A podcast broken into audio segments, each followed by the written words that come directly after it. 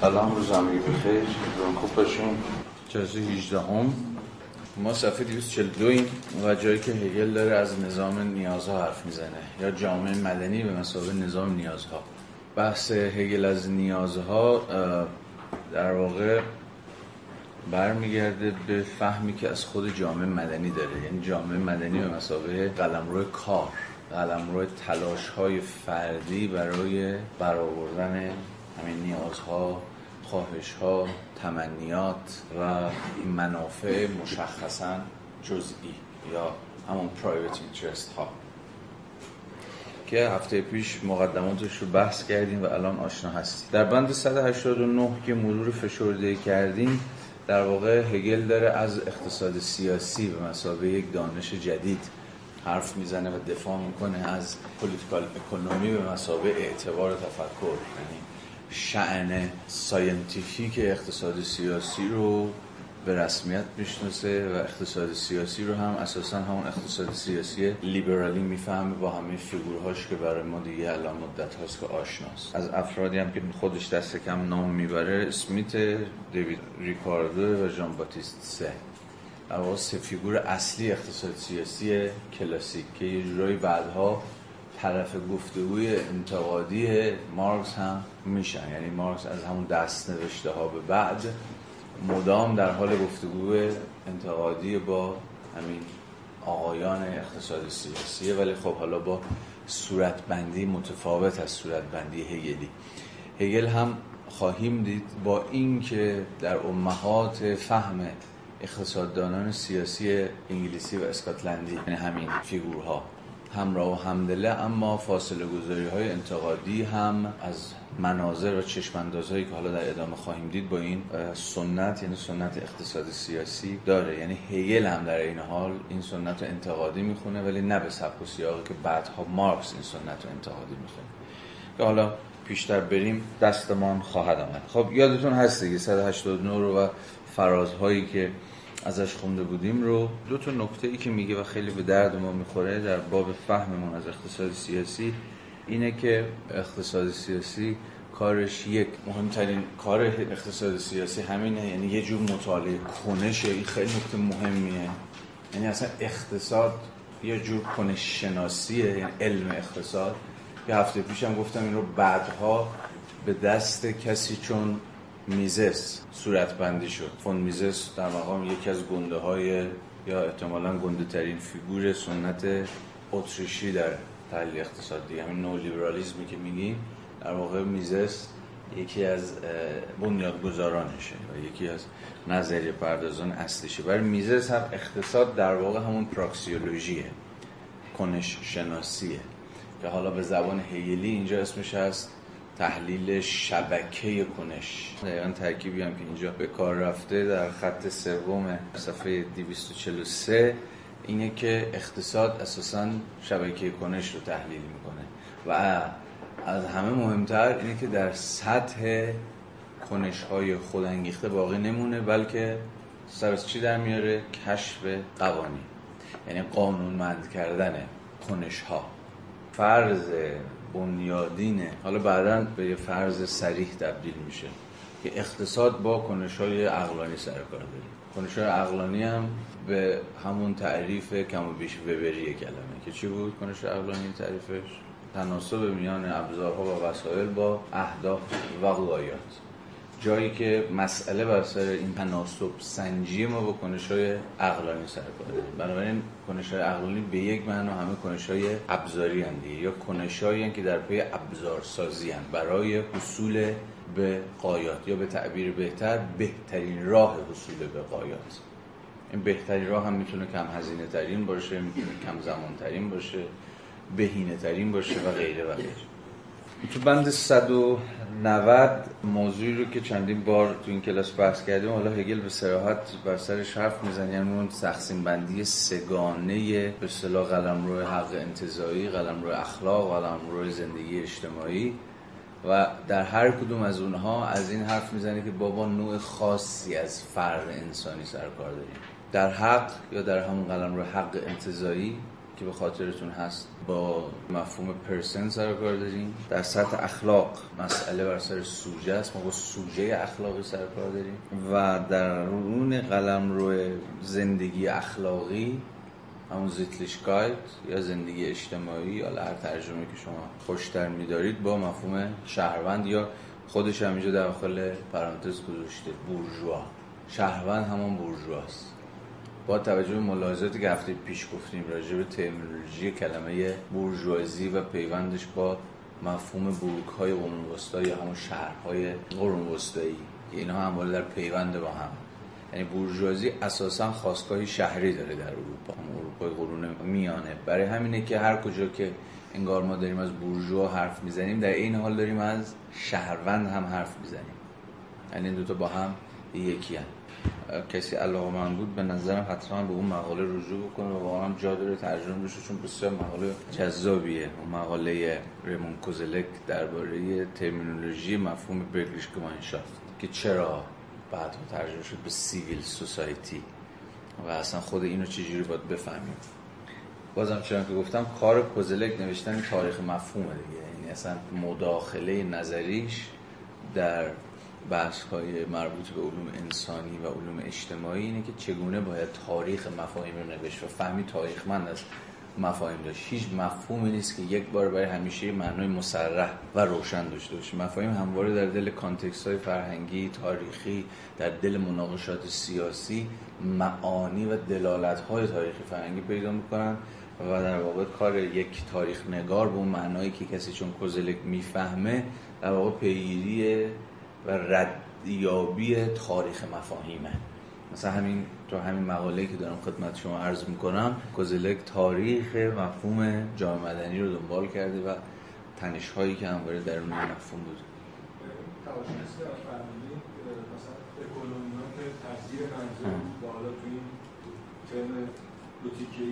سیاسی. و اگه ترکیبشون حالا باز مجاز هستی که به مقالشون ترم مجزا خب این موضوع مستقلیه دیگه که چی میشه که اویکونومیا به پولیتیکال اویکونومیا تبدیل میشه. یعنی از اویکونومیا یونانی در مقام تدبیر صرفا امور منزل و در واقع قلم روی زندگی شخصی رفته رفته از مثلا قرن 16 هم به بعد ما یه مفهومی داریم به نام پولیتیکال اکونومی یعنی تدبیر امور شهر. یعنی یا در واقع چگونه اقتصاد قلمروش از خانه به یک گستره سرزمینی وسیعتری به نام شهر و حالا وسیعترش باز ملت بست پیدا می‌کنه. این در واقع نگارش این تاریخ نگارش این تاریخ تبدیل economy در مقام تدبیر امور یک خانه یک زندگی شخصی تدبیر امور یک شهر یا تدبیر امور همگانی این خودش مستلزم یه نگارش یک تاریخ سیاسیه. که مثلا فوکو در کتاب زایش مثلا زیست سیاست به تفصیل به این موضوع اشاره می‌کنه که چی میشه که اکونومیا به political economy تبدیل میشه. و این مستلزم خود پیشتر چه تغییر تحولاتی در نظم سیاسی اموره. ناشی از چه تغییری؟ اصلا تو کارکرد تاریخی نهاد خانه و خانواده است. یا گذار از نوعی از اقتصاد مبتنی بر خانوار یا اقتصاد خانگی به مثلا اقتصاد در ورژن آغازین سرمایه‌داری کلمه و غیره و غیره. یعنی نشون دادن که خود یه مفهوم اگه داره تغییر می‌کنه پشتبندش چه تغییرهای اجتماعی چه تغییر مادی رخ داده که دیگه نمی‌شود اکونومی رو در چارچوب خانه فهمید بلکه مثلا باید در چارچوب گستره شهر و بعدا در چارچوب گستره دولت ملت فهمید. که حالا داستان مفصلی داره. خیلی بند 192 رو ببینید بخش افسودهش الان پس فقط حواستون باشه ما کجاییم دیگه؟ کجای طرحمون از عناصر هستیم؟ الان درون قلمرو جامعه مدنی هستیم قلمرو خانواده رو ترک کردیم و قلمرو جامعه مدنی چرا که می‌دونیم قلمرو افراد تکینه. قلمرو به قول هگل particularity هاست. هگل دیگه کمتر اینجا از همین individuality یا نمی‌دونم یا اصلا مطلقا از مفهوم personality و اینا دیگه حرف نمی‌زنه. داره مشخصا از particularity حرف می‌زنه. جامعه مدنی قلمرو particular هاست. یعنی فرد جزئی یا همون جزئیات ها که هر کدوم برای خودشون چی هم؟ یه امر خاص. معنای پارتیکولار هم معنای جزئی هم خاص بودن. منحصر به فرد بودن یه چنین چیزی. پس ما در حد استوای بین خانواده و دولتی. یعنی قلم خانواده رو ترک کردیم هنوز وارد قلم روی دولت هم نشدیم. یعنی قلم رو کلیت آغازین و ابتدایی یا همون قلم رو کلیت انتظایی رو که خانواده باشه ترک گفتیم وارد قلم رو کلیت انزمامی دولت هنوز نشدیم. یعنی همه این مختصات توپولوژیک موزه شناختی رو که والا بارها درش صحبت کردیم مد نظرتون داشته باشید تا لحاظ جغرافیایی گم نشید. چون هر متنی براش جغرافی هم داره دیگه. یا شما هر چقدر که پیشتر میرید باید این نقشه جغرافیایی اون اثر هم دستتون باشه که الان کجای جغرافیایی اثر دارید عمل می‌کنید. حالا به این معنی مثلا کتاب هگل یکی از جغرافیایی ترین کتاب هاست. یعنی کاملا مکانشناسی مشخصی داره. اصلا شما کاملا متوجهید که دارید در یه سلسله مراتب فضایی حرکت می‌کنید. یعنی یه دارید جاتون رو تغییر می‌دید. یه دارید position تون رو دگرگون می‌کنید تا در نهایت برسید به سرمنزل مقصود. برسید به اون غایت تاریخ. خب این واقعیت که من ناچارم با دیگر مردمان سازگار شوم شکل کلیت را در این نقطه وارد عمل می‌کنم. همین یه جمله. یعنی چی شکل کلیت را وارد عمل می‌کنه ببین داره میگه تو همون جامعه مدنی به واسطه اینکه همون قلمرو کنش مشترک افراد با همه چون قلمرو یه جورایی قلمرو بازار بود دیگه. قلمرو مراودات بود. به قول خودش قلمرو نظام نیازها بود. و گفته بود دیگه تو بخشای قبلی و حالا باز در ادامه بهش با تفصیل بیشتری برمیگرده. قلم روی تقسیم هم هست جامعه مدنی. چون قلم روی کار قلم روی بازاره و چیزایی از این دست. و این یعنی چی؟ یعنی افراد به هم وابستن افراد به هم نیاز دارن. همون نظام تقسیم کار که سعی صحبت کردیم. یعنی هیچ فردی درسته که خودش یه فرد تنهاست ولی در تفرد خودش نمی‌تونه امورات خودش رو پیش ببره. اصلا برای پیش برد امور همواره نیازمند دیگرانه نیازمند ابزار کار دیگرانه نیازمند همکاری و همیاری دیگرانه. البته چون که از اسمیت به بعد می‌دونیم نه از قبل دقدقه دیگران رو داشتن بلکه از قبل تعریف یک نظام اجتماعی که افراد رو به گونه خودانگیخته به هم متصل کرد. یا همون جمله اسمیتی دیگه افراد به واسطه تغییر منافع شخصی خودشون منافع همگانی رو دنبال می‌کنن یا محقق می‌کنن. اینجا هیچ چیز اخلاقی وجود نداره. هیچ دغدغه اخلاقی برای همکاری وجود نداره. مثلا با هم دست در دست هم دیگه یه جامعه مشترک بسازیم. مثلا چنین انگیزه هایی در کار نیست. اون کاملا انگیزه شخصیه کاملا منفعت گرایانه است. اون پرایوت اینترسته که راه بره. ولی دست بر غذا دست نامرئی بازار این منافع خصوصی رو با منافع همگانی در آشتی قرار میده همه حرف هگل در همین جمله اول اینه که افراد به واسطه اینکه ناچارن با دیگر مردمان همکاری کنن که اختزاش در همون نظام تقسیم کار بود فرم کلیت رو رفته رفته شکل میدن. یعنی کلیت همین جا انگار داره ساخته میشه. هنوز محقق نشده. خیلی فرمال این کلیت چیزی بیشتر از ارتباط میان افراد نیستش. ولی همینجاست که نخستین نطفه های کلیتی یابی ساخته میشه. یعنی تبدیل شدن ما به یک جامعه. چون جامعه خود یک کله. و این کل حالا هگل داره به شما توضیح میده. چجوری ساخته میشه؟ قبل از هر چیز درون رو جامعه مدنی به واسطه نظام تقسیم کاری که افراد با هم در نسبت قرار میده من ابزار رضای خود را از دیگران به دست می آورم و در نتیجه باید عقاید آنان را بپذیرم. اما در این حال ناچارم ابزاری بسازم که به یاری آن دیگران بتوانند راضی شوند. بدین ترتیب هر ابزاری به سود ابزار دیگری کار می‌کنند. چیزی بیشتر از توضیح همون نظام تقسیم کار نیست و با آن پیوند مییابد. بدین صورت هر چیز ویژه یا هر چیز جزئی صفتی اجتماعی به خود می‌گیرد. یعنی هر چیز particular ی در عین حال یه چیز universal هم هست. هر چیز منفردی در عین حال یه امر اجتماعی هم هست. این دیالکتیک بین جزء و کل فرد و جامعه هگل داره میگه از خلال نظام تقسیم کار برای بار اول شکل می‌گیره و نرم نرمک ساخته میشه. در مورد شیوه لباس پوشیدن و زمان غذا خوردن قرارهای ویژه‌ای وجود دارد که آدمی باید آنها را بپذیرد زیرا این چیزها ارزش آن را ندارند که کسی بخواهد به دلیل نشان دادن بصیرت ویژه خود خود را دچار مشکل کند و بخردانه یا عقلانی آن است که آدمی مانند دیگران رفتار کنه یه اشاره هم باز داره به چیز می‌کنه. اصلا خود جامعه چجوری شکل می‌گیره؟ به مسابه الگوهایی که الگوهای کنشمند یا الگوهای رفتاری که کمتر و بیشتر همگان ازش تبعیت میده داره میگه خود این هم باز ناشی از نیازمندی متقابل افراد به همدیگه است. در نهایت افراد رو مجاب می‌کنه که به سبک و سیاق یا همون عرف رایج زمانه. عمل بکنن. اینو هگل داره به اتکای نیازمندی متقابل افراد به هم دیگه توضیح میده.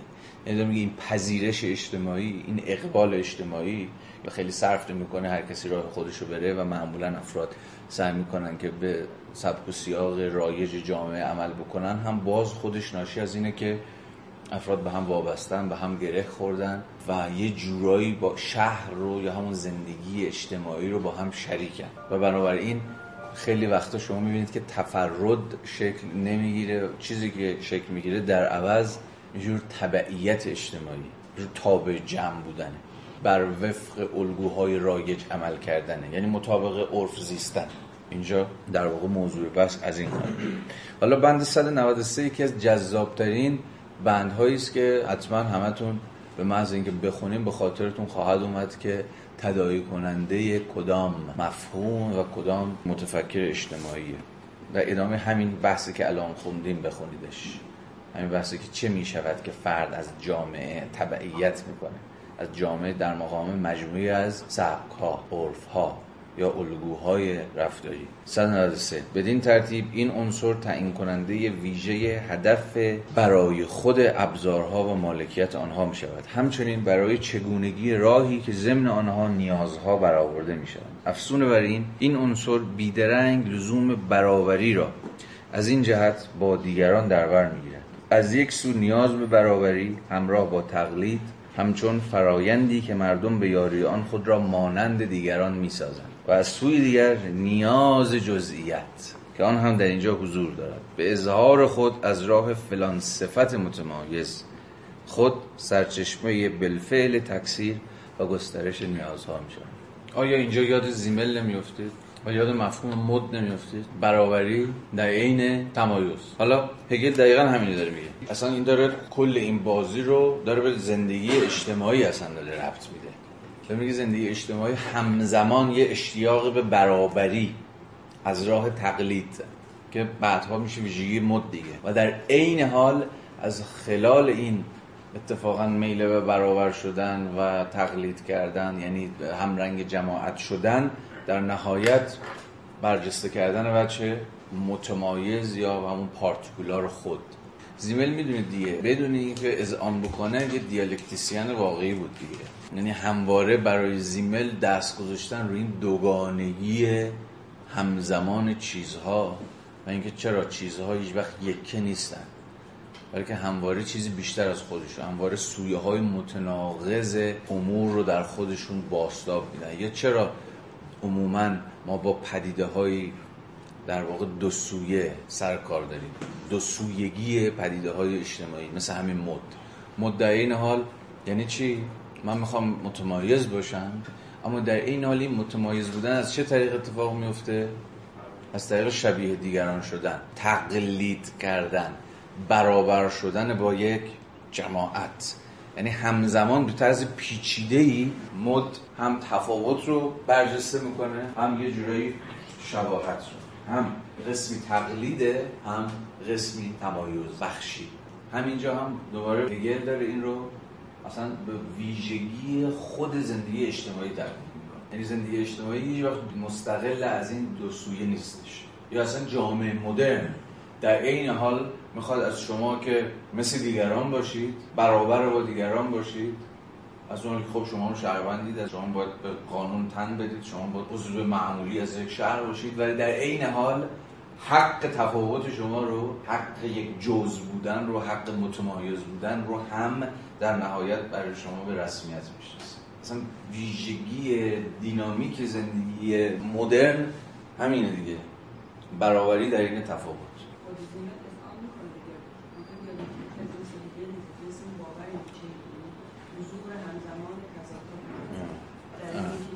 کجا میگه؟ ولی خب این خیلی جذاب می‌کنه ماجرا رو دیگه.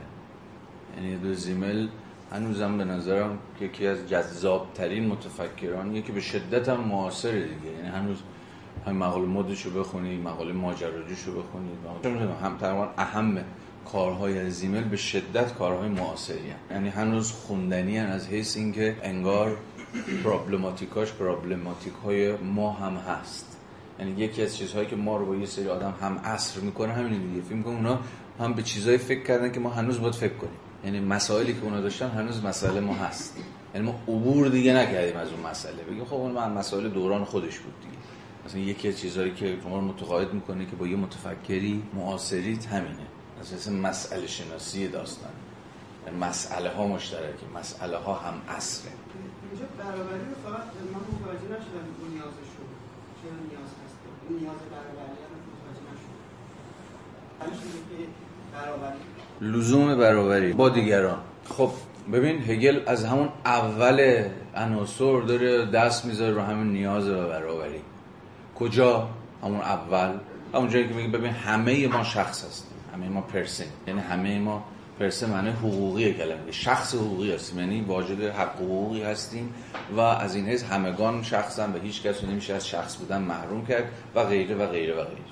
یعنی همونجا هم ما با ایده برابری سرکار داریم در همون نخستین گامش. و این خط تا همین الان هم ادامه پیدا می‌کنه. این یعنی ضرورت برابر بودن. حالا در اینجا برابر بودن و حتی تا خود چیزم پیش می‌بره تا خود زندگی اجتماعی. یعنی افراد از اون حالی برابرن که انگار همگان دارن به یه سبک و سیاق زندگی می‌کنن. یا عرف یا اون اخلاق اجتماعی همه ما رو در نهایت برابر کرده. یا از ما انتظار برابر بودن داره. یعنی همگان احترام بگذارید همگان به این عرف تن بدید همگان به این سبک و سیاق رفتار بکنید و چیزای از این دست. این نکاتی که اینجا داره بحث بحث می‌کنه. یعنی یه جور شباهت شاید بشه اسمش رو گذاشت در زندگی اجتماعی. ولی باز هگل اونقدر حواسش جمع هست که تأکید کنه که در دل این زندگی که ظاهرا همگان دارن به یه شکل به یه سبک و سیاق زندگی می‌کنن چون انگار عرفی وجود داره یا همون سبک رفتاری وجود داره که داره همگان رو یه شکل می‌کنه اما تا جایی که به جامعه مدرن مربوط میشه اینم باز از اون نکاتی است که از اول آموختیم. حق به تفاوت در بطن این جامعه و فقط در این جامعه یعنی هم جامعه مدرن جامعه جدید بعد از مدرنیته وجود داره. یعنی در این حال که ما برابریم در این حال حق تمایز یا حق تفاوت یا حق جزئیت هم به رسمیت شناخته میشه و زندگی اجتماعی یعنی همامیزی پیچیده هر دو اینها. خب 196 هگل وارد بحث از کار میشه لیبر. می‌خواد لیبر رو تعریف کنه. تعریفش از لیبر تعریف جالبیه. ببینید میانجی که به یاریان ابزارهای مناسب و جزئیت یافته پارتیکولارایزد جزئیات یافته یا اینجا حتی می‌توان ترجمهش کرد تخصصی شده. یعنی ابزارهایی که کاملا پارتیکولار شدن. یعنی خاص شدن منحصر به فردن. یا همین به تعبیر ما تخصصی هن. متناسب با چی؟ نوع حرف، نوع مشاغل، نوع حوزه کاری و غیره و غیره. میانجی که به یاریان ابزارهای مناسب و جزئیت یافته با این معانی که من گفتم همزمان در ذهنتون باشه. برای برآوردن نیازهای جزئیات یافته فراهم و آماده می شود کار است. یعنی کار رو عملا نسبت میان ابزارها و نیازها تعریف داری می‌کنه یعنی کار چیزی نیست جز به کار بستن نوع خاصی از ابزارها برای برآوردن نوع خاصی از نیازها. یا به تعبیر بهتر تناسب میان وسایل و دوباره همون نیازها که در اینجا همون اهداف باشن و به این معنا در بطن تعریف کار به معنای هگلی کلمه اصلا اون وجه عقلانی مندرج یعنی تناسب بین همون صحبتی که دیدیم بعدها در وبر تبدیل به چه صورت بندی میشه کنش عقلانی. اینجا باز به یه زبان دیگه در هگل هم هست. باز شما با تناسب ابزارها و وسایل با اهداف و نیازها سر کار دارید. کار به گونه مشخص از راه های بسیار گوناگون مواد را که به گونه بیواسطه از سوی طبیعت در اختیار نهاده شده در مورد این نیازهای بیشمار به کار می‌گیرد. بنابراین آنچنان که بعدها در کتاب کاپیتال مارکس خواهید دید کار اساسا قسمی دستکاری طبیعته. چون مارکس هم بعدها کار و دستکاری طبیعت تعریف می‌کنه. هگل هم در اینجا داره کار رو به نوعی دستکاری در طبیعت یا آنچه که از طبیعت به ما رسیده صورت بندی می‌بینید دیگه راه های گوناگونی که کار در واقع موادی را که بگونی بیواسطه از سوی طبیعت در اختیار نهاده شده است را در واقع به کار می‌گیرد. این فرایند آها شکل دهی اینو کجا باش مواجه شده بودیم؟ هگل باز کجا از مفهوم شکل دهی حرف زده بود؟ جایی که داشت از مالکیت حرف می‌زد. کجای مالکیت؟ از سه شکل مالکیت حرف می‌زد که تحت چه شرایطی مالکیت اصلا محقق میشه. یکی از راه های که همون تملک اشیاء تملک اشیاء از مجرای دفرم کردنشون بود. یعنی همون تغییر شکل دادنشون. یا آنچنان که هگل داره اینجا میگه از حالت طبیعیشون در طبیعت به تبدیل کردنشون به چی؟ محصول یا کالا یا هر چیز دیگه.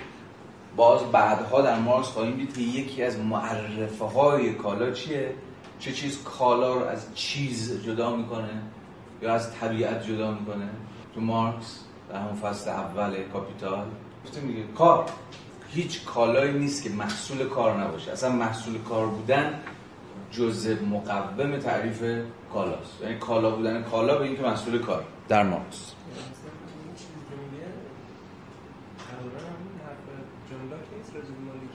چرا دیگه؟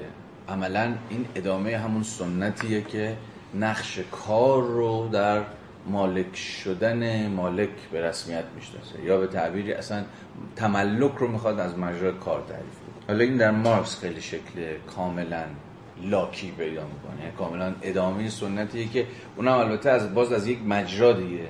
چون جان لاک می‌رسه سنتش به اسمیت می‌رسه به ریکاردو و از مجرای و به میانجه این هاست که مارکس این سنت رو ادامه میده. حالا خواهیم دید اونجایی که می‌خوایم راجع نظری ارزش حرف بزنیم یا نظریه کارمحور ارزش حرف بزنیم دوباره به این مفاهیم نظری کارمحور ارزش میگه اون چیزی که ارزش یک کالا رو تعیین می‌کنه در واقع مقدار کاری که براش انجام گرفته دیگه. این تبارش با لاک شروع میشه. بعد می‌رسه به دستان مارکس و مارکس اون شرح و بستش میده و حالا می‌شود آنچه می‌شود که بعدا سرش صحبت می‌کنه.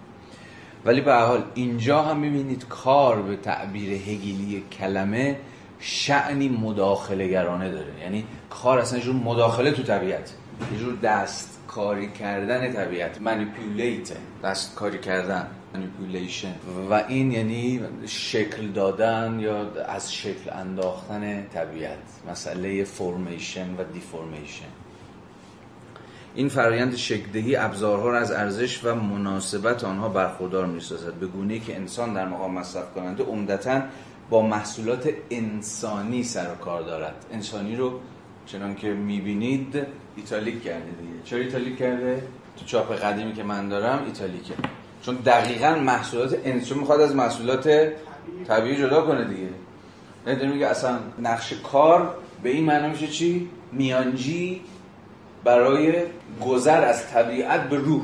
به معنی هگلی کلمه. روح همون قلم روی عبور کرده و فراگذشته از طبیعت دیگه. قلم روی انسانی. یعنی اصلا با کار به معنی مادی کلمه است که ما در ساحت روح عینی از طبیعت به قلم روی روح یا قلم روی جهان انسانی گذر می‌کنیم. یعنی طبیعت رو دستکاری می‌کنیم دیگه. طبیعت رو از طبیعت بودنش خارج می‌کنیم. یا طبیعت از طبیعی بودنش جدا می‌کنیم. و آنچه که مصرف می‌کند تلاش و کوشش انسانی است. بند سنرم افسوده. انسان تربیت نایافته باز همون آن باز دوباره اهمیت education برای هگل. انسان تربیت نایافته کاهل است و به دلیل تخیل مبهم و منزوی خود با انسان تربیت یافته تفاوت دارد. زیرا آموزش عملی دقیقا از نیاز و عادت به مشغول بودن ساخته می شود آدم خامدست همواره چیزی غیر از آنچه که قصد داشت می سازد زیرا بر کردارهای خود مسلط نیست. اما کارگری را می‌توان ماهر خواند که چیز را همان گونه می‌سازد که باید بسازد و در کردارهای سوبژکتیو خود با هیچ مانعی بر سر راه رسیدن به هدفی که آن را دنبال می‌کند بر نمی‌خورد مارکس یه زمانی گفته بود که محصول یک کارگر معمولی از زیباترین و کاملترین محصولات مثلا یه زنبور اصل هم کاملتره چرا؟ دقیقا همین دوگانگی بین طراحی یا بذارید اسمشو بذاریم خیال پردازی و فعلیت بخشی. میگه زنبور اصل تصوری نداره چیکار داره می‌کنه. به حکم غریزش داره کاری می‌کنه دیگه. یعنی طرح و نقشه تو ذهنش نیست. ولی جهان انسانی همواره طرح و نقشه ایه و بعد تلاش برای تحقق بخشیدن به این طرح و نقشه. و مهارت در واقع همین پیچیده تر شدن این دوگانه هست دیگه. ایده ای در ذهن داشتن و بعد این ایده رو پیاده کردن. تخیلی رو تخیل کردن و بعد تلاش کردن برای تحقق بخشیدنش. حالا هگل که نمی‌زنه تخیل رو. اینجا در واقع داره این مفهومی که داره باهاش مرزبندی می‌کنه مفهوم آن ایژوکیشنه نافرهیختگی یا تربیت نایافتگی یا آموزش ندیده بودن. میگه آدمی که آموزش ندیده حتی تخیلش هم مبهمه. نه اینکه تخیل فی نفسه چیز مزخرفیه. حتی تخیل سریح و شفافی در کسوت نوعی ایده پردازی ازش ساخته نیست. یعنی نمی‌تونی درست تخیل کنه و بعد متناسب با آن چیزی که تخیل کرده مثلا بسازه طراحی کنه. یعنی اینجا بیشتر مسئله بر سر ابهام در تخیل میگی دیگه. تخیل مبهم و منزوی. تخیل منزوی یعنی چی؟ یعنی تخیلی که رو حواس دیگه. یعنی قرار نیست که اتفاقا انزمامی بشه قرار نیست فعلیت پیدا بکنه. فقط تخیل رو حواس ولی نقش ایژوکیشن میگه همینه. انگار که ایژوکیشن یا آموزش خیال پردازی رو تشویق می‌کنه و در عین حال ابزارهای یا به قول هگل اینجا مهارت تحقق بخشیدن به تخیل و خیال پردازی های شما رو هم در اختیارتون می‌گذاره. یعنی هر دوتا اینها. هم قدرت سوبژکتیو خیال پردازی و هم توانایی ابژکتیو از مجرای مهارت پیاده کردن و انجام دادن. و محقق کردن. تو مارکس هم هست ولی نه آموزش یعنی بیلونگ هگلی. تو مارکس هم چیزی هست به مهارت. و این مهارت باز خودش اینو آموزش عملیه. حتی هگل هم میگه آموزش عملی خط دوم. یعنی آموزش عملی بیشتر از هر چیز با چی با کدام قوای شما سرکار داره؟ دست. اما چیزی که به نظرم دست کم هگل در اینجا داره میگه به چیزی بیشتر از تربیت یافتگی دست های ما که ویژگی مهارته. برمیگرده. یعنی خود قوه تخیل. یعنی این دو تا با هم یعنی هم قوه تخیلی که یه آینده ای رو در کسوت یه طرح هر چیزی تخیل می‌کنه. و بعد اونقدر آموزش عملی دیده که بتونه تخیل خودش رو پیاده بکنه. یعنی اینجا باز با نباید از اینجور دوگانه آموزش یدی یا نمی‌دونم کار یدی و کار فکری یا آموزش نظری سر در بیاریم. کاملا در هم آمیخته است. با یعنی اینا قوای به یک تعبیری میشه گفت ارگانیک انسان. یعنی نمیشه از هم جداشون کرد. شما هم میباید شهروندان خیال پردازی باشید که آینده رو در کسفت های در غالب های مختلف می‌تونید تخیل کنید و هم اونقدری در این حال توانایی اجرایی و عملی هم دارید. مهارت به معنای بسیار وسیع کلمه که ایده هاتون رو پیاده بکنید ایده هاتون رو دنبال کنید. یا به تخیل خودتون وفادار باقی بمونید. این تفسیر به نظرم تفسیر جذابی. حالا بگذاریم. 198 اما جنبه کلی و ابژکتیو کار از آن انتظاری تشکیل می شود که شخصیتی جزئی به ابزارها و نیازها و مناشار به محصولات می دهد و به این ترتیب تقسیم کار را به وجود می آورد. این برای بار اوله که هگل داره از تقسیم کار حرف می‌زنه ولی از همون فرازهای پیش هم مشخص بود که داره به تقسیم کار فکر به تأثیر این تقسیم کار فرد ساده تر می شود اینا همون بازگویی دعاوی آدم اسمیت دیگه. نه چیزی بیشتر.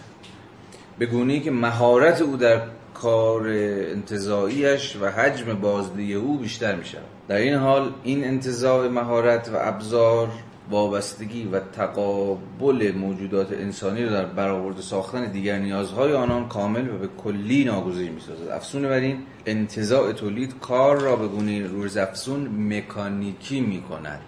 یعنی از غریبی به نظرم میاد هگل اینجا پیش دستانه داره حرف می‌زنه. به گونه ای که موجود انسانی سرانجام می‌تواند کنار بایستد و بگذارد که ماشین جای او را بگیرد. این برای مثلا حوالی سال 1821 و دو که هگل داره عناصر رو می‌نویسه به نظرم بسیار پیش دستانه است. یعنی جایی که تقسیم کار تا جایی مکانیزم میشه که روز انسان می‌تونه کنار بیسته و غیره و غیره. ولی دست کم صورتبندی که اینجا هگل داره به دست میده که کار فرد ساده تر میشه بازدهی بالاتر میره و غیره و غیره همه اون سخنان نیست که کسی چون آدم اسمیت بیشتر گفته بود. و چیزی که آدم اسمیت گفته بود و به نظرم بسیار مهم بود و هگل در اینجا در کل این کتاب بهش اشاره نمی‌کنه در صورتی که به نظرم می‌رسه از کسی چون هگل با اون حساسیتی که نسبت به مسئله آموزش یا بیلدونگ یا همون پرورش قوای انسانی داره انتظار می‌رفت که اشاره بکنه همون جایی است که آقای اسمیت نگرانی خودش رو از تقسیم کار ابراز می‌کنه دیگه.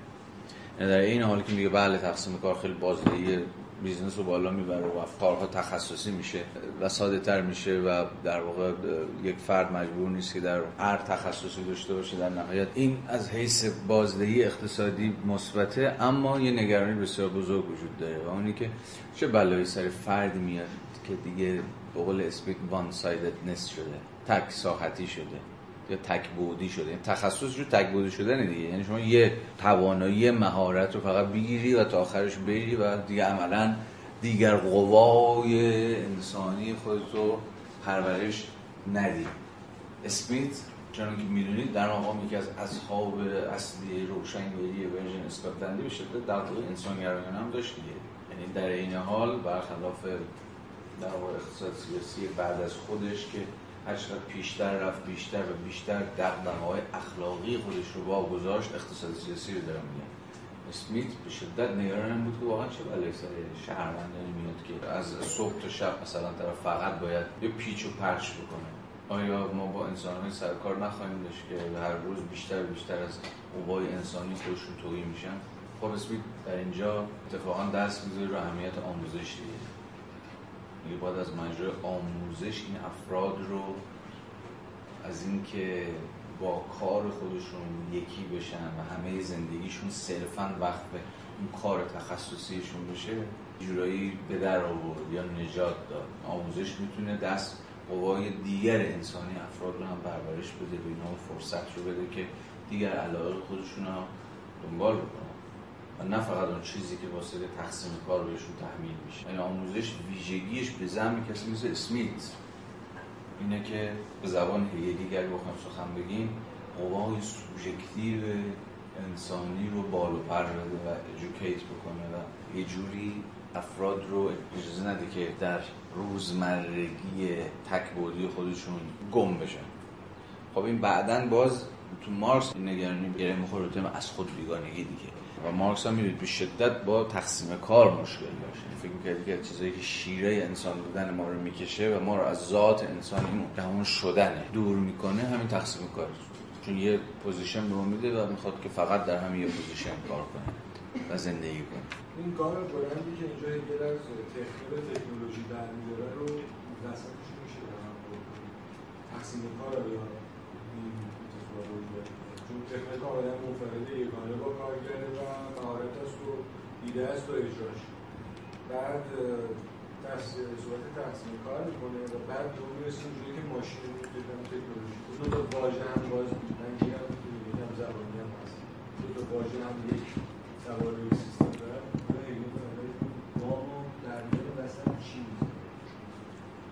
البته خیلی این گذاری که گفتی از تکنه به تکنولوژی حالا فارغ از درنگ هایی که باید سر خود این کرد و بسطش داد. ولی آره دیگه یه جوره این ویژگی سرمایه داریه حالا اگر میگم باز از کلمه کاپیتالیزم اینجا می‌بینید استفاده نمی‌کنه.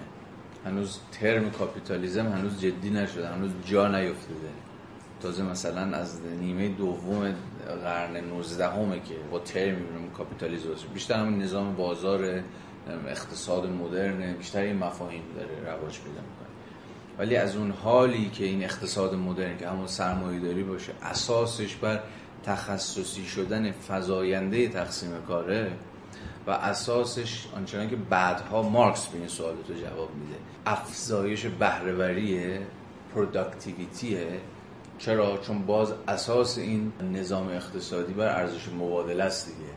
یعنی کالاها برای فروش. و هرچی بیشتر بفروشی سود بیشتر. خود اینم باز اقتصادش productivity ه.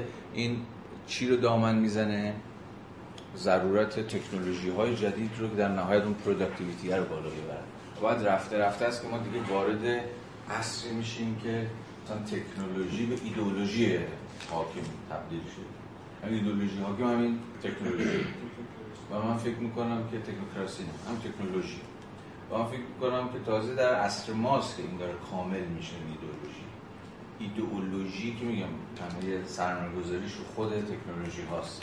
یعنی تکنولوژی ها اصلا دارن شأن کاملا مستقلی بدون و ما در عصر آیفون و نمی‌دونم اپل و این داستان دیگه و همه جزئیات خودتون بهتر از من می‌دونید تازه به واقع الانه که تکنولوژی ها انگار همه زندگی روزمره ما رو دارن فتح می‌کنن شخصیت دارن اتحادیه اروپایی چیز بررسی کرده پادگانشون داره که به ربات ها شخصیت دادن شخصیت الکترونیک.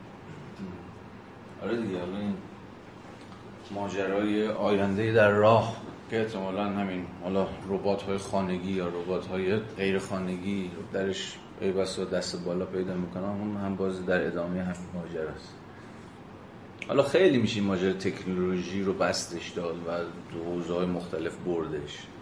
و بهش فکر کرد. مثلا خود مسئله کلونینگ دیگه مسئله شبیه سازی که یکی از امروز امکانهای زندگی اجتماعیه.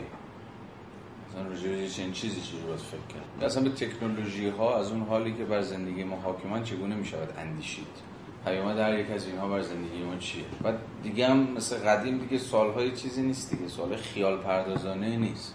خیلی سوال واقعی یعنی اگه 50 سال پیش به این ماجرا فکر می‌کردن در حد همین چیز بود دیگه. یه رویایی بود که حالا معلوم نبود کی. خیلی پرسشگری پیش دستانه بود.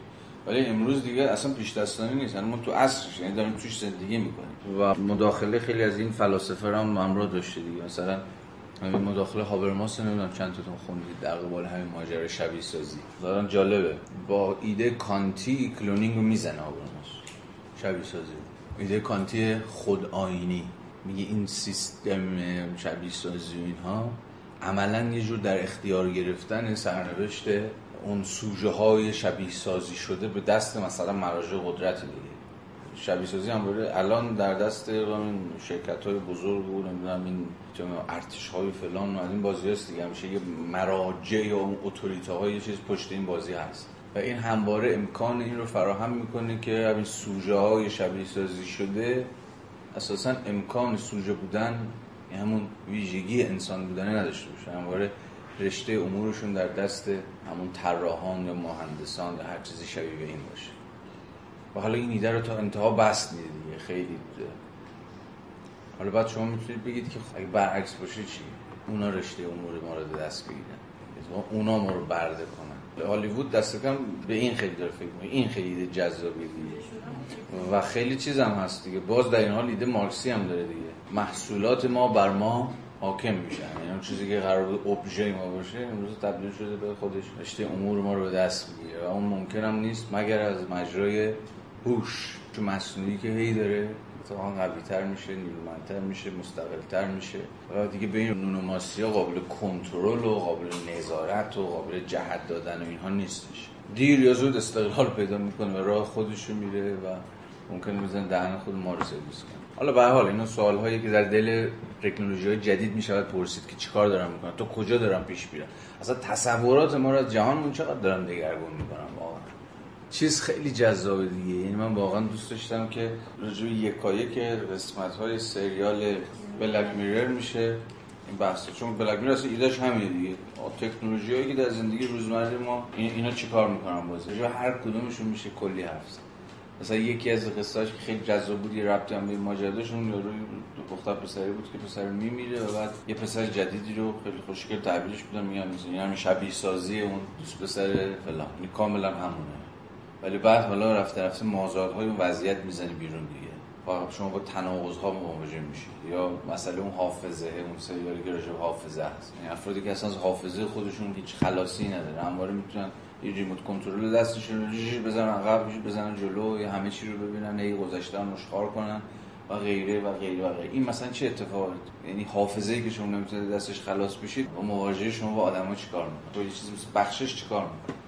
بخشش تا حدی همواره مستلزم توانایی فراموش کردن مثلا. حالا یه مثال کوچیک. و اصلا هر قسمتش دنیایی از ایده ها رو به بحث می‌ذاره و اونم جذاب نیست. جهانی به شما میده که برای هیچ کدوم دیگه آشنا نیست. یعنی مستلزم فکر کردن دیگه با الگوهای قدیم از پیش آماده نمی‌تونید شما حکم بدید. مثلا با جهانی مواجه میشید که بعضا ممکنه تخیلش هم نمی‌تونید بکنید. برای به شدت هر قسمتش مثل تکانه کل سامان ذهنی ما رو به هم میریزه. کل نظم اخلاقی ذهنی ما رو به هم آیا واقعا میشه به راحتی قضاوت کرد؟ آیا واقعا میشه بخشید؟ آیا در جهانی که میگم مثلا شما از حافظت خلاصی نداری نسبت به آدم ها چه شکلی میشه؟ چه اتفاقی برای قوای اخلاقی ما اصلا میفته؟ و غیره و غیره. حالا سرتون در نگیرم برگردیم به بحث. 199 منابع و طبقات. این چیزی که اینجا طبقه ترجمه شده ترجمه estate. E S T A T E. که طبقه نباید ترجمهش کنیم. چون طبقه به مفهوم جدید کلمه نیستش. کلاس نیست. کلاس خودش مفهوم جدیده که کاملا در نسبتش با اقتصاد سرمایه داری تعریف میشه. یه مفهوم قرون وسطایی estate املاشو دقت کردین دیگه. E داره اولش. که حالا تو فارسی رتبه نه. ما کلمه اصلاف باید نگه داریم چون چند صفحه بعد سرکلش پیدا میشه. اصلاف برابر کلمه کورپوریشن خواهیم گذاشت. تو فارسی بعضا ترجمه میشه به رتبه رده رسته. ما تو فارسی هم داریم دیگه. البته بیشتر از رسته راسته داریم. مثلا میگیم راسته بزازها راسته فلان بهمان در واقع استیت ها همون طبقات طبقات داخلی که طبقات حقوق مستایی هم که در پیوند با مشاغل خاصی تعریف می شدن و هر فردی عضو یک رسته خاص یک رتبه یا یک رده اجتماعی خاص بود که بیشتر از هر چیز محورش بر همون شغل بود شغل مشخص. بعدا با اقتصاد سرمایه داری این مشاغل کلاسیک مشاغل سنتی که پوکید نظام قشبندی بر محور کلاس یا همون طبقه به معنی جدیدش شکل گرفت. بنابراین خیلی مسامحتا شما استیت رو می‌تونید طبقه بفهمید. ولی نوع خاصی از طبقه در جوامع یه جورایی پیشا سرمایه داری ولی در این حال نطفه هاشون تا خود سرمایه داری ها هم ادامه پیدا کرد یه نوعی از نظام قشبندی دیگه.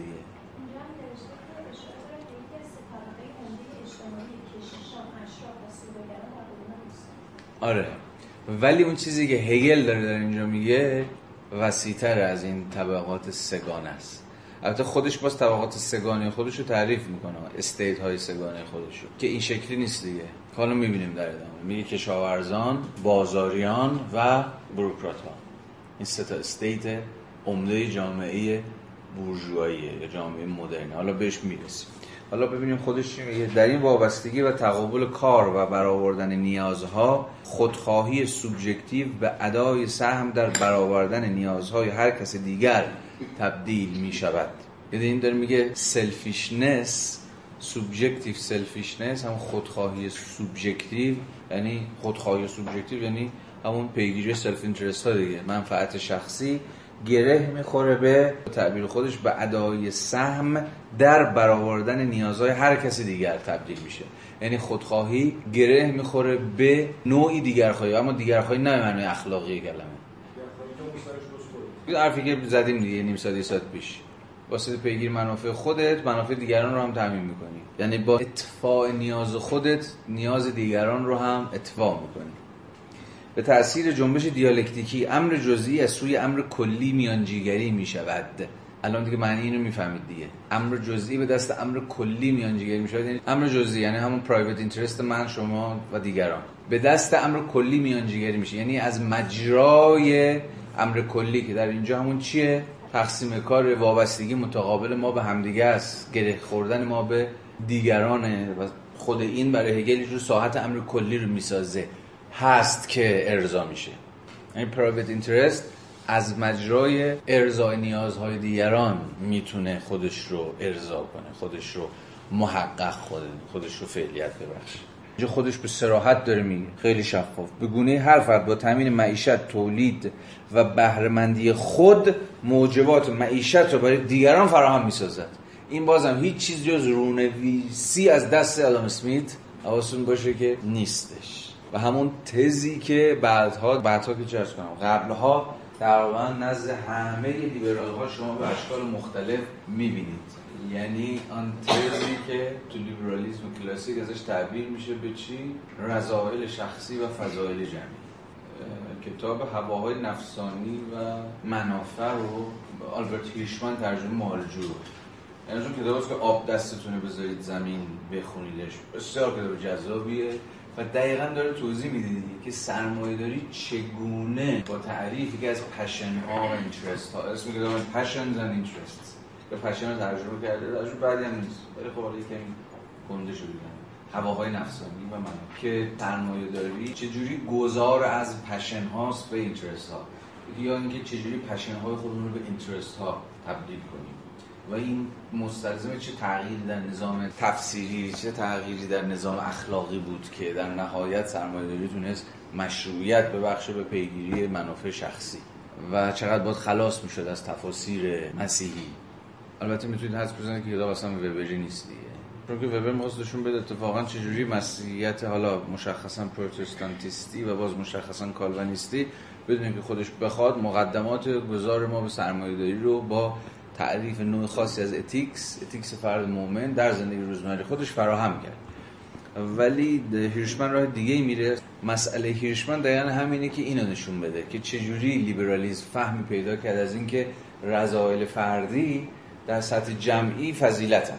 یعنی در سطح شخصی که شما بگردید دنبال این که زندگی خودت رو همچین مدراز اخلاقی دست کم میگه مسیحیت اینو جا انداخت. که پیگیری زندگی شخصی و نمی‌دونم ثروتمند شدن و نمی‌دونم رشک بردن به مال دنیا و غیره و غیره هر چقدر که در سطح شخصی رزیلته به مسابقه یک امر اخلاقی نکوهیده نکوهش میشه. اما در سطح جمعی به چی می انجامه؟ به یه جامعه درگیر رفاه، رونق، رشد، پیشرفت و غیر و غیره یعنی شرط این که شما جامعه داشته باشید دستن در کار رشد و پیشرفت و توسعه اینه که اتفاقا افرادش درش پیگیر منافع شخصی خودشون باشن و مثلا دومانویل در اون کتاب بسیار مشهور لانه زنبورانش که در واقع اثر منظومه سعی کرده همین نشون بده دیگه. و مثالش هم از این چیز زنبوران بود. یعنی گفت افراد در جامعه سرمایه داری مثل زنبوران میمونن. هر چقدر که می‌خورن بارورتر بشن و توپلتر بشن و فلان کن می‌کنن بهتر کن. ولی در نهایت این کندوه یا همون جامعه است که بهرمند میشه. اگر قرار جامعه بهرمند داشته باشیم باید اتفاقا دست و پای افراد رو در اینکه زندگی پروپیمونی داشته باشن باز کنیم. نه دست افراد رو ببندیم. حالا با اخلاق با نمی‌دونم یه جور زهد ریاضت فلان فلان فلان. اتفاقا جامعه اهل زهد و ریاضت به معنی که خود ریشمن می‌فهمه سر از رونق و رشد و شکوفایی در نخواهد آمد. یعنی همواره سرمایه داری مستلزم نوع خاصی از اخلاق هم هست. به این معنا تزش ببری هست. سرمایه داری منهای نوع خاصی از اخلاق نمی‌تونه محقق بشه. اما خب همون مسیر رو نمیره که وبر میره. و در صورت اینش جذابه دیگه. و هگل هم اینجا دست کم در این گام نخست انگار به زبان بی زبانی داره همین تز رو پیش می‌بره. ولی بعدا خواهیم دید که نقدش چیه به این ماجرا. رضایل شخصی فضائل جمعی. در اینجا البته صرفا به همین جمله بسنده می‌کنه دیگه که افراد با تأمین معیشت خودشون منافع و معیشت دیگران رو تأمین می‌کنن.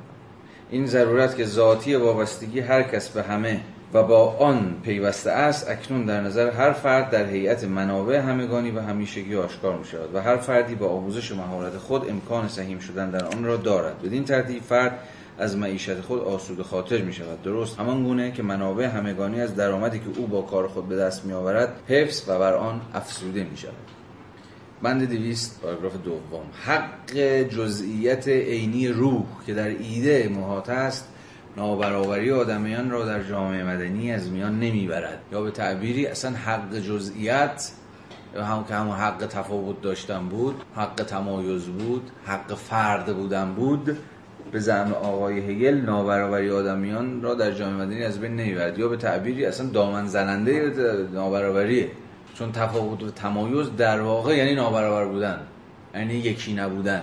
نابرابری که حالا از سوی طبیعت که عنصر نابرابری است وضع شده است. داره میگه که خود طبیعت اصلا آدمیان رو نابرابر انگار خلق کرد نابرابری رو شما باید تو خود طبیعت عقب ببرید. اما در واقع آن را از خود روح پدید می آورد و آن را به حد نابرابری مهارت ها منابع و حتی آموزش فکری و اخلاقی برمیکشد. یعنی میگه نابرابری که ریشش در طبیعته اما در جامعه تبدیل به نابرابری میشه که محصول خود روحه. یا به تعبیری محصول خود جامعه است سادش کنیم. چرا؟ چون افراد آموزش های نابرابر دارن مهارت های نابرابر دارن احتمالاً همین استعدادهای نابرابر دارن سرمایه های نابرابر دارن از خانواده ها و خواستگاه طبقاتی نابرابر اومدن و چنان که احتمالا از همون فصل اول به خاطر میآورید هگل مشکلی با نابرابری نداره. یادتونه تو بخش مربوط حق انتظایی از برابری در مالکیت دفاع می‌کرد. از حیث کیفی ولی از برابری کمی مالکیت دفاع نمی‌کرد. گو همگان حق دارن که مالک باشن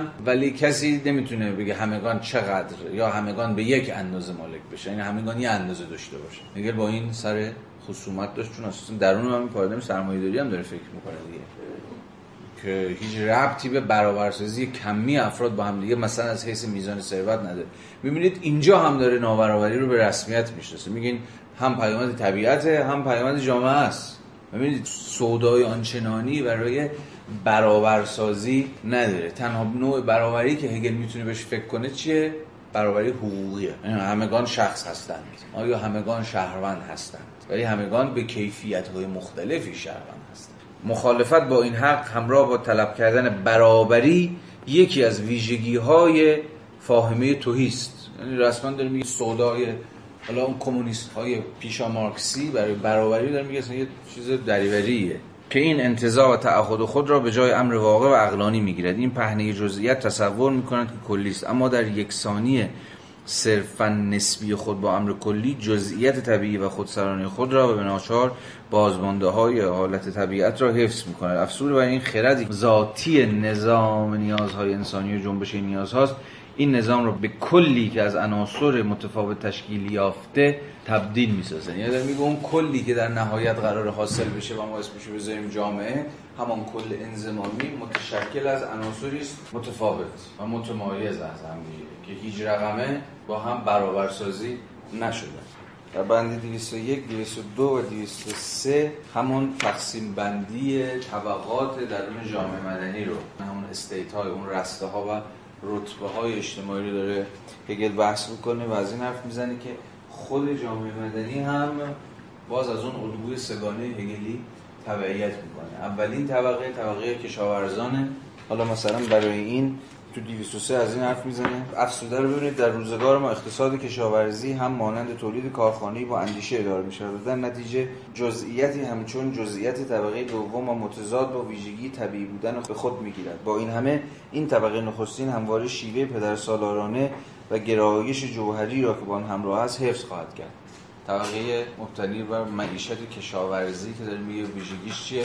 خانواده بنیاد الگوی فرهنگی حاکم برش پدر سالاریه در اینجا آدمی با احساس بیواسطه واکنش نشان می‌دهد. همان گونه که آنچه را بدون می‌رسد میپذیرد. او خدا را سپاس می‌گوید و با ایمان و اطمینان به اینکه این برکت ادامه خواهد داشت زندگی می‌کند. آنچه که دست میآورد برای او بسنده است.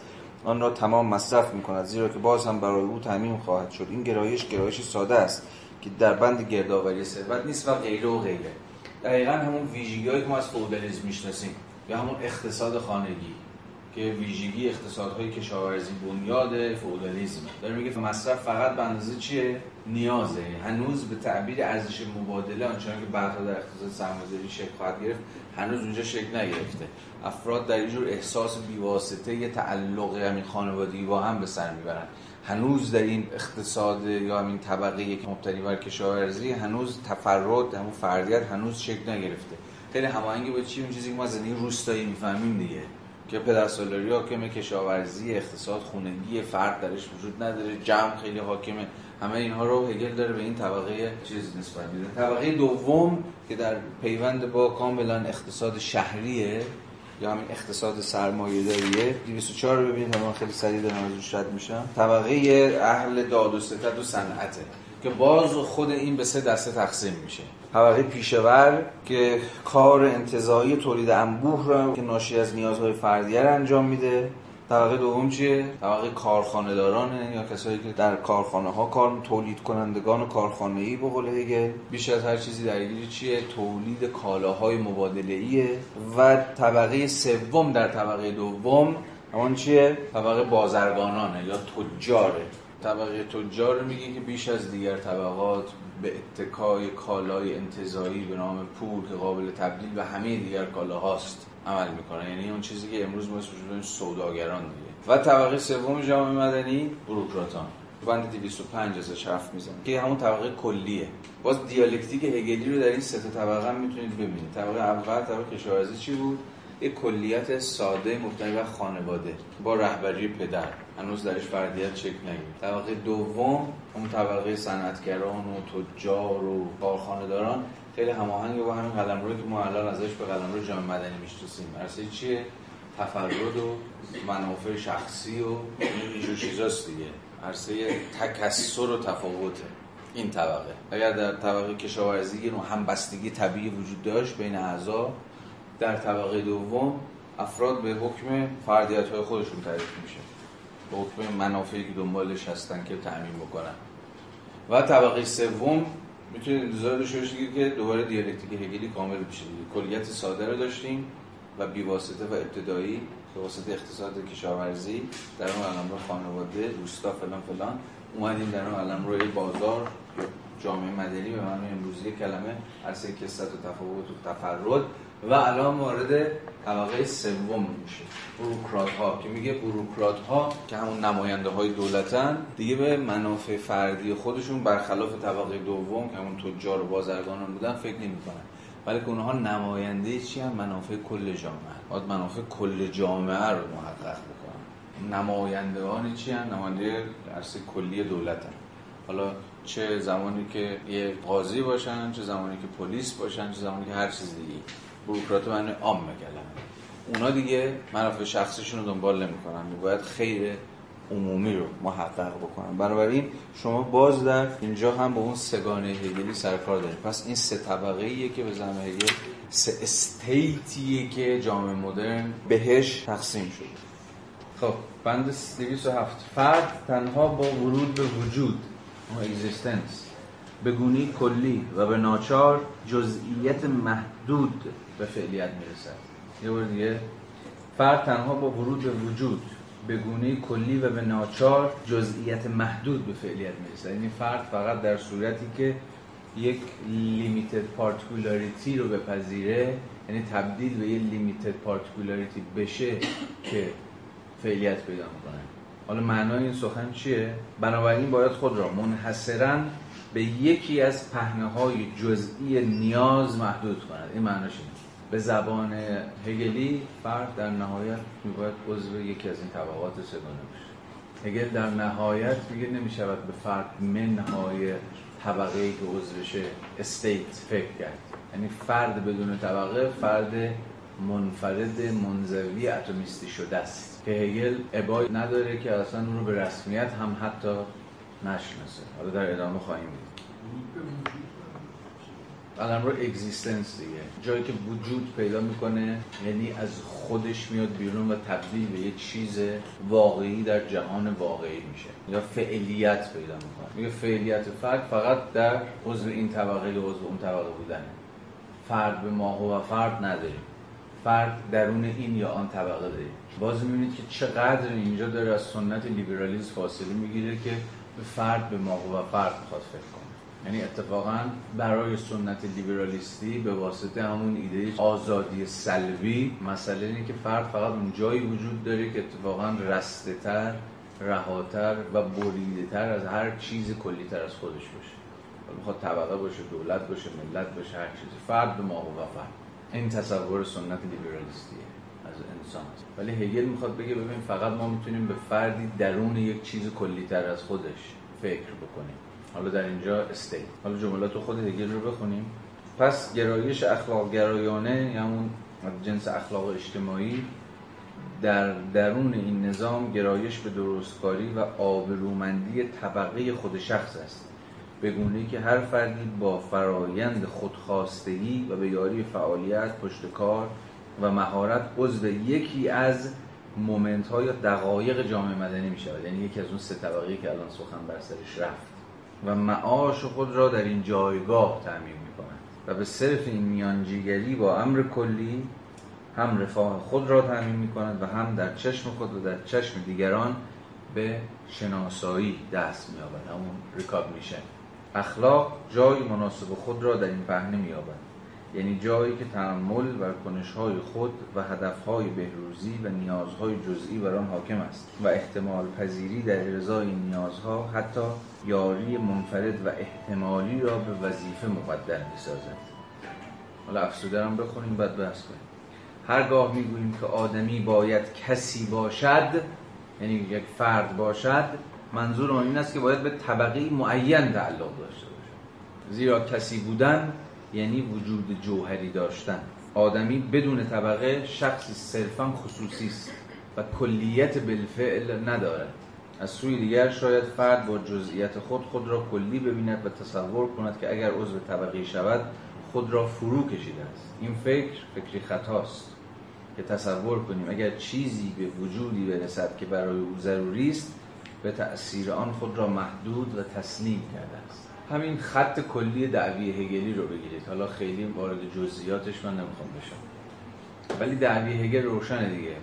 به فرد منهای عضویتش در یک طبقه در یک گروه در یک در خواهیم دید در یک سنف نمی‌توان اندیشید. فرد فقط از مجرای عضویت در یک کله که یعنی یه چیزی گنده تر و بزرگتر از خودشه که می‌تونه یک فعلیت اجتماعی داشته باشه می‌تونه چیزی بیش از یک فرد باشه. این بعدها میشه منطق فاشیسم که از اون گرهگاه هایی که شاید به کسی چون پوپر اجازه داد که هگل رو نیای فاشیسم پدر فاشیسم جا بزنه دقیقا همینجاست. جایی که هگل نمی‌تواند به فرد منهای عضویتش در یک گروه کلانتر و بزرگتر از فرد فکر حالا هگل اینجا اسمشو می‌ذاره estate و اسمشو می‌ذاره corporation ولی فاشیستا اسمشو می‌ذارن حزب. کمونیسم هم همینه. فرد وجود نداره. یا فرد فقط تا جایی وجود داره که عضو حزب باشه. فرد تا جایی وجود داره که عضو دولت فاشیستی باشه یا حزب فاشیستی باشه یا هر چیزی شبیه این. و این عملا عبور از آموزه اساسی لیبرالیزمه که فرد رو در فرد بودگیش یعنی در آزادی سلبیش از هر آن چیزی که او رو محدود می‌کنه او رو مقید می‌کنه او رو وادار می‌کنه که تن بده به ضوابط و الزامات اون تعریف می‌کنه. متوجه این؟ پس اینجا ما با فهم اساسا غیر لیبرالی یا شاید بشود گفت حتی ضد لیبرالی هگل سر کار داریم. و این یکی از میراث است که به حال از سنت محافظه به هگل به ارث رسید. چون گفتیم هگل هی داره در میانه بین محافظه کاری و لیبرالیسم هی رفت آمد می‌کنه. یه جای به لیبرال ها نزدیک میشه یه جا به محافظه کارا. محافظه کارا هم همینجوری می‌فهمن دیگه. فردی وجود نداره. فقط طبقات وجود دارن فقط سنت ها وجود دارن فقط گروه ها وجود دارن یا هر چیزی شبیه اگه فردم می‌خواد عرض اندامی بکنه فقط در صورتیه که بگید که عضو کدوم حزب عضو کدوم گروه عضو کدوم طبقه است عضو کدوم صنف. اما از بند 208 به بعد که وارد بحث اجرای عدالت میشیم و همینجا تذکر بدم که عدالت برای هگل در اینجا بیش از هر چیز عدالت قضاییه. یعنی جایی که هر فرد هر شهروندی در اون جامعه مدنی این حق رو داره که با رویه های غذایی دادگسترانه به معنای دقیق کلمه طرف باشه. اصلا فهم عدالت در هگل رو به شدت غذایی می‌کنه حقوقی می‌کنه. این اجرای عدالت به این معنی که هگل ازش برای همینه که در اینجا ما از قانون از دادگاه از نمی‌دونم رسیدگی به جرایم و اینجور چیزا در این بند به به بعد سر کار داریم. ولی در همون بند 209 دوباره صورت بندی به دست میده که اگر با بند 207 در نسبت بذاریمش برای ما نکات جذابی داره و ما رو به نظرم به شدت باید دوباره به فکر وادار بکنه. با هم بخونیم. این امر بخشی از تربیت بخشی از فکر کردن همچون آگاهی فرد در شکل کلیت که من همچون شخصی کلی درک شوم یونیورسال پرسن و از این جهت همه یکسانند. یعنی از این حیث که همگان پرسنن خب اینو از همون اوایل کتابم به خاطر داریم دیگه. همگان یکسانن از همون حالی که همگان پرسن همگان شخصن شخص یعنی همون فرد زی حق این که من همچون شخصی کلی درک می‌شوم بخشی از تربیت بخش از فکر کردن همچون آگاهی فرد در شکل کلیت. یعنی آگاهی فرد از اینکه خود بخشش از کلیت. یعنی چی بخشش از کلیت؟ یعنی بخشی از شخص بودنی که همگان از حیث شخص بودن با هم برابرن یعنی اون چیزی که کلیه خود واقعیت شخص بودن همه ماست. آدمی به این دلیل آدمی به حساب می آید که آدمی است. عجب. یاد اون جمله میفته که دانشگاهی دانشگاه نباشد دانشگاه نیست.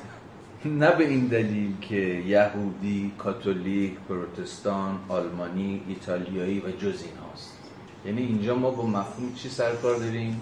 هیومانیتی به کلی ترین وجه کلمه. و هیومانیتی انسان از آن حالی انسان است که انسان است معناش همینه. یعنی از اون حالی که به هیچ پارتیکولاریتی تعبیر به هیچ صفت ممیزه قابل تقلید نیستش. یعنی انسان بودن انسان رو نمی‌توان به اتکای این تعریف کرد که او نمی‌دونم ایتالیایی ایرانی مسلمون مسیحی بودایی بهایی یا هر چیزی شبیه. هیچ وجه ممیزه ای معرف انسان نیست. انسان به ما است.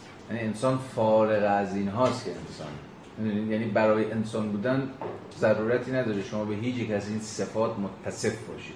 همین صفات های جزئی که شما رو محدود می‌کنه به یک قلمرو جغرافیایی خاص به یک دین خاص به یک نژاد خاص به یک زبان خاص. این فهم هگل از هیومانیتی که همین انسان بودگی یا اون انسانیتی که در نهایت همگان در شخص بودن درش برابرند مستلزم انتظار انسان از همه ویژگی ها و ممیزاتش. اما پس چطور همین هگل یه بند بالاتر داره میگه انگار به فرد مثلا به انسان نمی‌توان اندیشید مگر به اتکای عضویتش در این یا اون طبقه؟ آیا این یه تناقض هگلیه؟ یعنی از یه طرف پاش در میراث روشنگریه که می‌خواد انسان رو به ماهو و انسان بفهمه.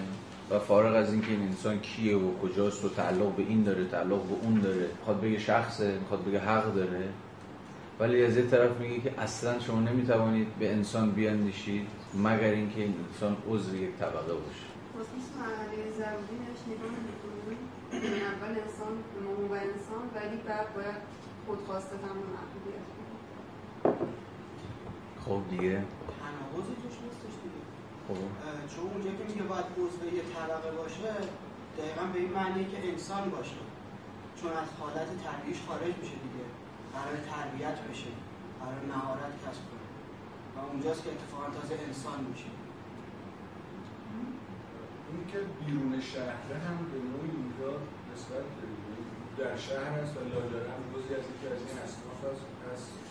نه بعد از نه خدا و من چون میگم تو سنت اگه بکنم من اینجوری که هم می‌تونم بفهم نه آردی برم تو دیگر ولی با اون سنتی که حیات صحبت می‌کنم بکنم این رفت. داره انسان موجودی که در شهر هست انسان هست دایرم چون در شهر پس روز یکی از طبقات هم هست. همینجوری برای خوش نیست. حالا من پیشنهادم اینه. اگر مسیر تفکر در هگل آنچنان که می‌دونیم همواره گذار از انتظایی به انزمامی باشه در واقع در اینجا ما با این گذار سرکار داریم. یعنی گذار خود انسان از یک موجود انتظایی یعنی همون انسان به ما که انگار هیچ تعیینی نداره. نه مسیحی نه مسلمون نه ایرانی نه هیچی. انسانه. انتظار محض. یعنی همه چیزش رو ازش بگیرید از انسان. هر آن چیزی که انسان می‌تونه معرف انسان باشه همه ویژگی هاشو همه جزئیات هاشو همه تعیین هاشو ازش بگیرید. این چیه؟ همون انسان به ما و همون ساحت برابری تام ما با همدیگه است. یعنی همه ما از حیث انسان بودنمون برابریم و این همون مرحله اول انتظایی تفکره. اما این تازه آغاز بازیه نیست؟ این انسان انتظایی در نهایت وجود نداره دیگه. چیزی که وجود داره چیه؟ انسان انزمامیه. یعنی چی؟ انسانی که پر تعیینه. یعنی ایرونیه یعنی مثلا زبانش فارسیه. دینش مثلا فرض کنید که مسیحیه. جنسش فرض کنید که زنه. فلان فلان فلان فلان. یعنی ما در عالم واقع با چی سرکار داریم؟ انسان های انزمامی دیگه هممون مجموعی از تعیین ها مجموعی از ممیزات هست اما توی تفکر هیلی شما در نهایت باید سر از این در برید. یعنی با انسان های گوشت و پوست و استخوندار سر کار دارید. با انسان های همون انزمامی سر کار یعنی انسان که اتفاقا عضو این طبقه زیل این دولتن این زبان رو دارن این تعین رو دارن. ولی این اختزای تفکر که انگار از مرحله آغازین یعنی از همون انسان انتظایی آغاز بکنیم. و بعد هر گامی که برمیداریم انزامی ترش متعین ترش بکنیم. کل مسیر تفکر هگلی همینه دیگه. یعنی هی این انسان برای شما بلفلتر بشه هی بلفلتر بشه یعنی هی متعینتر هی متعینتر هی متعینتر. و این متعین شدن یعنی هی محدودتر محدودتر و محدودتر. و در واقع من و شما در مقام فرد چی هستیم؟ به این معنا دیالکتیک نامتناهی و پناهی. نامتناهی از اون حیث انسان انتظایی بودنمون متناهی در مقام انسان انزمامی بودنمون. دیالکتیک نامحدودیت و محدودیت هستیم. یعنی هیچ کدوم از اینا نیستیم و همزمان هر دو اینا هستیم. و به واسطه همین دیالکتیک بین این کلی و جزئی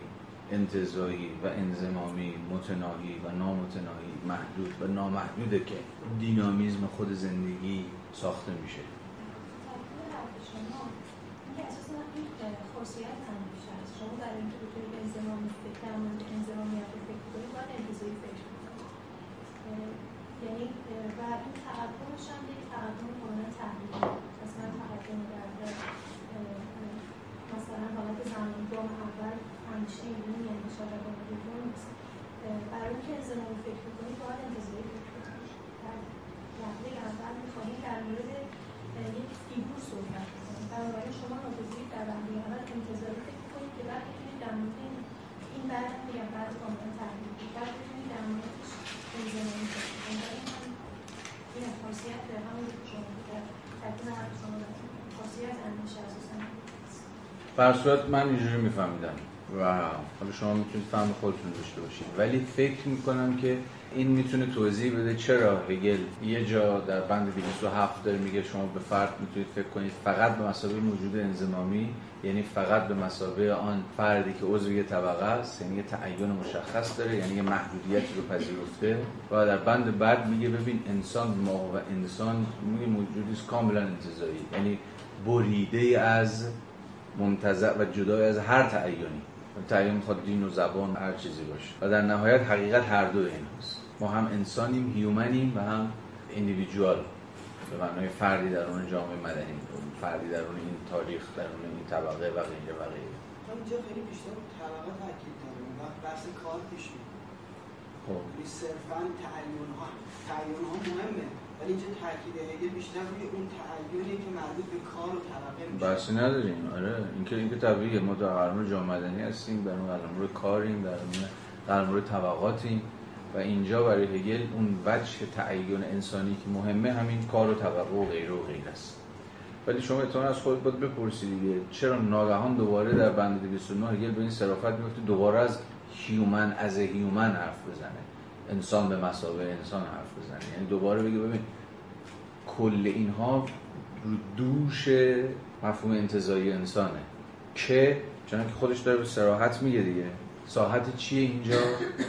ساحت انسان انتزاعی ساحت برابری تامه.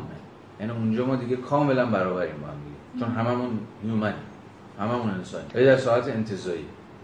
ولی در ساعت انزمامی چی؟ پر نابرابری هاست دیگه. همونجا که همون بند قبلی که به خاطر دارید خوندیم دیگه. بند دویست. ما در مقام افراد انزمامی ساده تر آدم های واقعی در جوامع واقعی به واسطه تفاوتمون هم داره میگه دیگه. مهارت منابع آموزش سرمایه طبقه فلان فلان پر نابرابری هستیم. یعنی انگار ساعت واقعی ساعت انزمامی ساعت چیه؟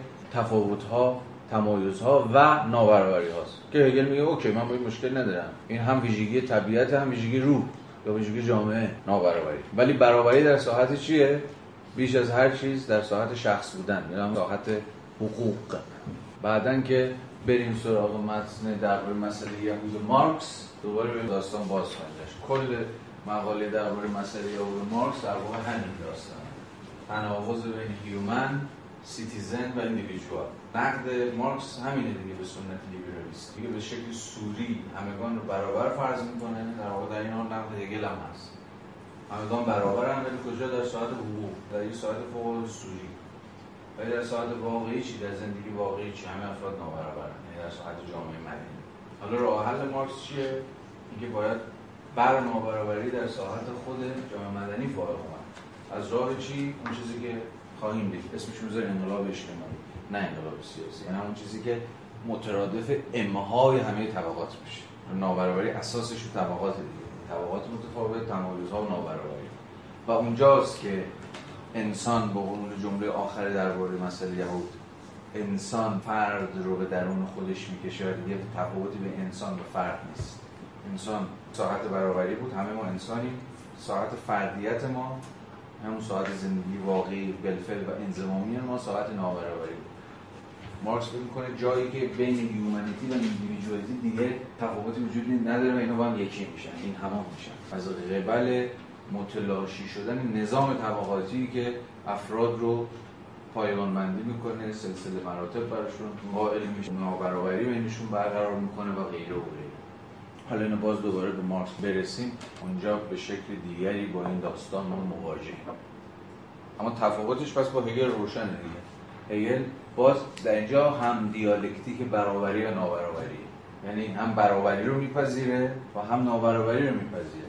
برابری حقوقی نابرابری بالفعل و میگه هیچ تلاشی برای برابرسازی بالفعل افراد در جامعه مدنی نباید کرد. از مجرایی که همه یه اندازه داشته باشن همه یه اندازه بخورن همه یه اندازه پول تو جیبشون باشه. فکر می‌کنه که اینها در واقع مثلا با خود خرد با فرمان خود عقل جور نیست. در می‌خواد خود تفاوت و تمایز رو محو کنه. عقل نمیپذیره. عقل امهای تفاوت و تمایز رو نمیپذیره. این گفته بود اونجا هم در نهایت ما قرار به کلیت انضمامی برسیم. مسئله نیست که در اون کلیت همه با هم برابرن. در اون جامعه که قراره در انتهای عناصر بهش برسیم. اجزا همه با هم برابر میشن. نه. اجزا کثیرن. اجزا چندگانه اجزا متمایز و متفاوت از هم دیگه. خب بریم جلو. در فصل اجرای عدالت بند 210 به بعد از حق همچون قانون حرف می‌زنه و اون جاییه که عملا داره از این سخن میگه که چگونه حق به قانون تبدیل میشه. حق در خود به قانون تبدیل میشه و قانون همواره برای هگل موضوع است. یعنی پوزیتیوه. یعنی وضع میشه. به این معنا هگل از سنت نچرال لا فاصله می‌گیره. می‌تونه به نچرال رایت فکر کنه هگل. یعنی حقی که طبیعیه. طبیعی به این معنی که اصلا در خود عقل ریشه داره. ولی نچرال رایت یا حق طبیعی یا حق اون چیزی که خودش اسمش بذاره حق عقلانی یا حق در خود باید از خودش بیاد بیرون دیگه. باید قانون بشه. ممکن از قانون نشه دیگه. ممکن همچنان یه حق در خود باقی بمونه. ولی تا جایی که ما از گذار از حق به قانون حرف می‌زنیم همواره داریم در ساعت چی حرف می‌زنیم؟ پوزیتیویته یعنی وضع شدن. چیزو ببینید 211 رو هرگاه چیزی که در خود حق است در موجودیت ابژکتیو خود وضع شود.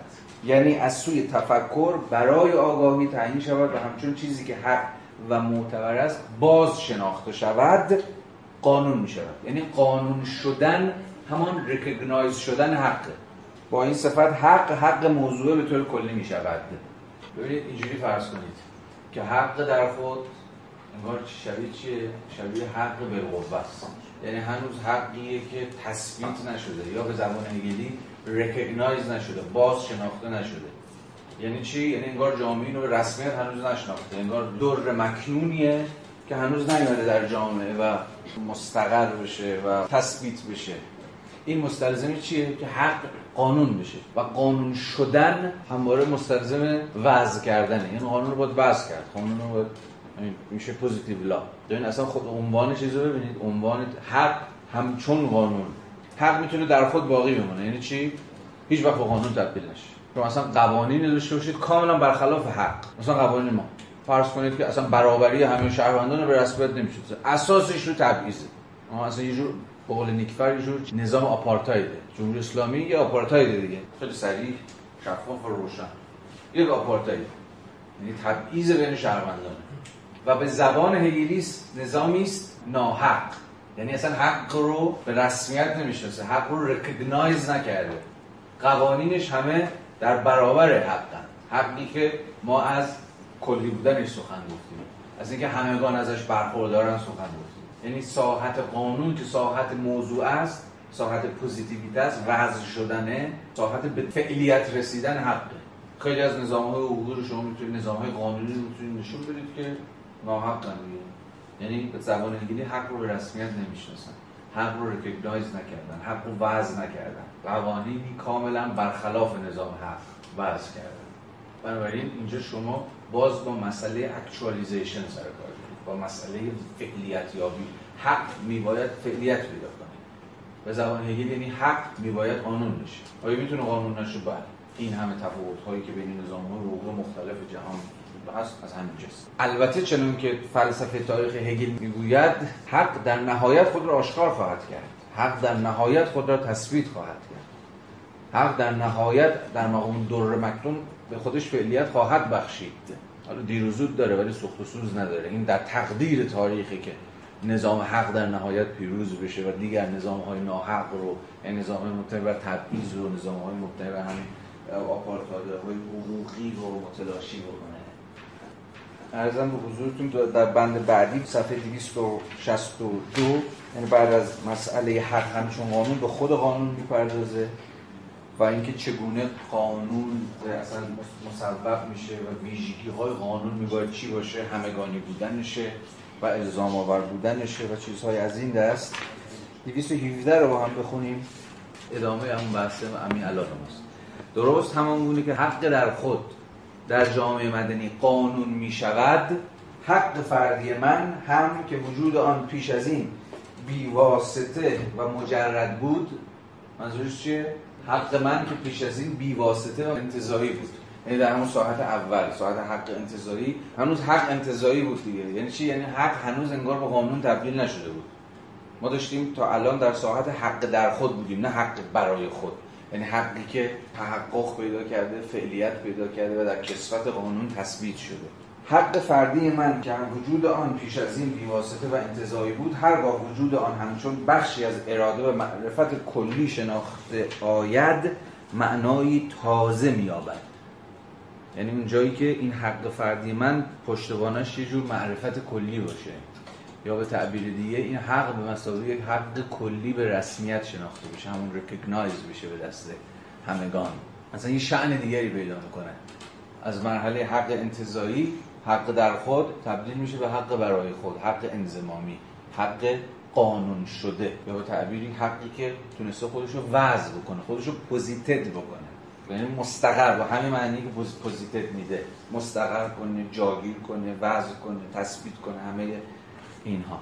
بنابراین کسب دارایی و معاملات مربوط به آن باید در قالبی که این وجود بدان می‌دهد صورت گیرد و تبیین شود. در نتیجه دارایی بر بنیاد پیمان و آن تشریفاتی که می‌تواند آن را در برابر قانون اثبات کند و بدان اعتبار ببخشد استوار می‌شد این حرف یعنی چی؟ دوباره با تکرار همون حرفایی که ما در فصل اول داشتیم نه؟ فصل اول مربوط به مالکیت قرارداد و غیره و غیره. ولی داره میگه ببین الان یه شأن دیگه پیدا کرده. قبل از اون چی بود؟ بحث تا حد انتظایی بود. ما هنوز اینها رو هگل داشت و مسابقه همون حق در خود انگار صورت بندی می‌کرد. الان ولی از اینجا به بعد ما در اون قلمرو جامعه ای یعنی در اون قلمروی هستیم که نظام غذایی مشخصی وجود داره قراردادها پشتوانه مشخصی براشون به اصطلاح دستن در کاره و همون حقهای انتظاری حق مالکیت حق تملک حق دادخواهی همه اینها الان در این مرحله یه شأن واقعیتر و به تعبیر روشنتر بلفلتر و انزمامی تری پیدا کردن از اینجا بعد ما اصلا درون نظام غذایی یا درون جامعه هستیم که واجد یه نظام غذایی روشنه که اصلا درش قرارداد بستن واقعا واجد معناست. چون ضوابطی دیگه الان وجود داره الزاماتی رویه هایی سازوکارهایی همون سازوکارها رویه های حقوق غذایی باشه. افسودش هرگاه حق بدان گونه که هست وضع شود قانون است. من چیزی را تصرف یا مالی را تملک می کنم که آن را همچون چیزی بی صاحب به خود اختصاص دادم. اکنون این دارایی باید همچون چیزی از آن من شناخته و وضع شود.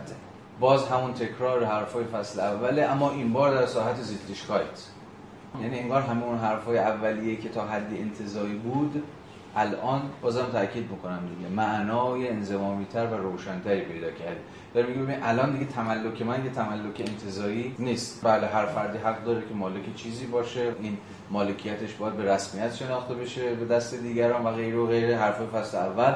ولی میگه ببین الان در ساحت زندگی اجتماعی همون این مالکیت دیگه باید به مسابقه قانون وضع بشه. یعنی قانون باید یه قانون قضایی که یه پشتوانه بروکراتیک خیلی مشخص داره باید از این مالکیت دفاع کنه. خود این مالکیت یا این حق باید ریکگنایز بشه در ساحت یه نظام حقوقی واقعی بالفعل و انضمامی. به همین دلیل تشریفاتی در ارتباط با دارایی در جامعه وجود دارد.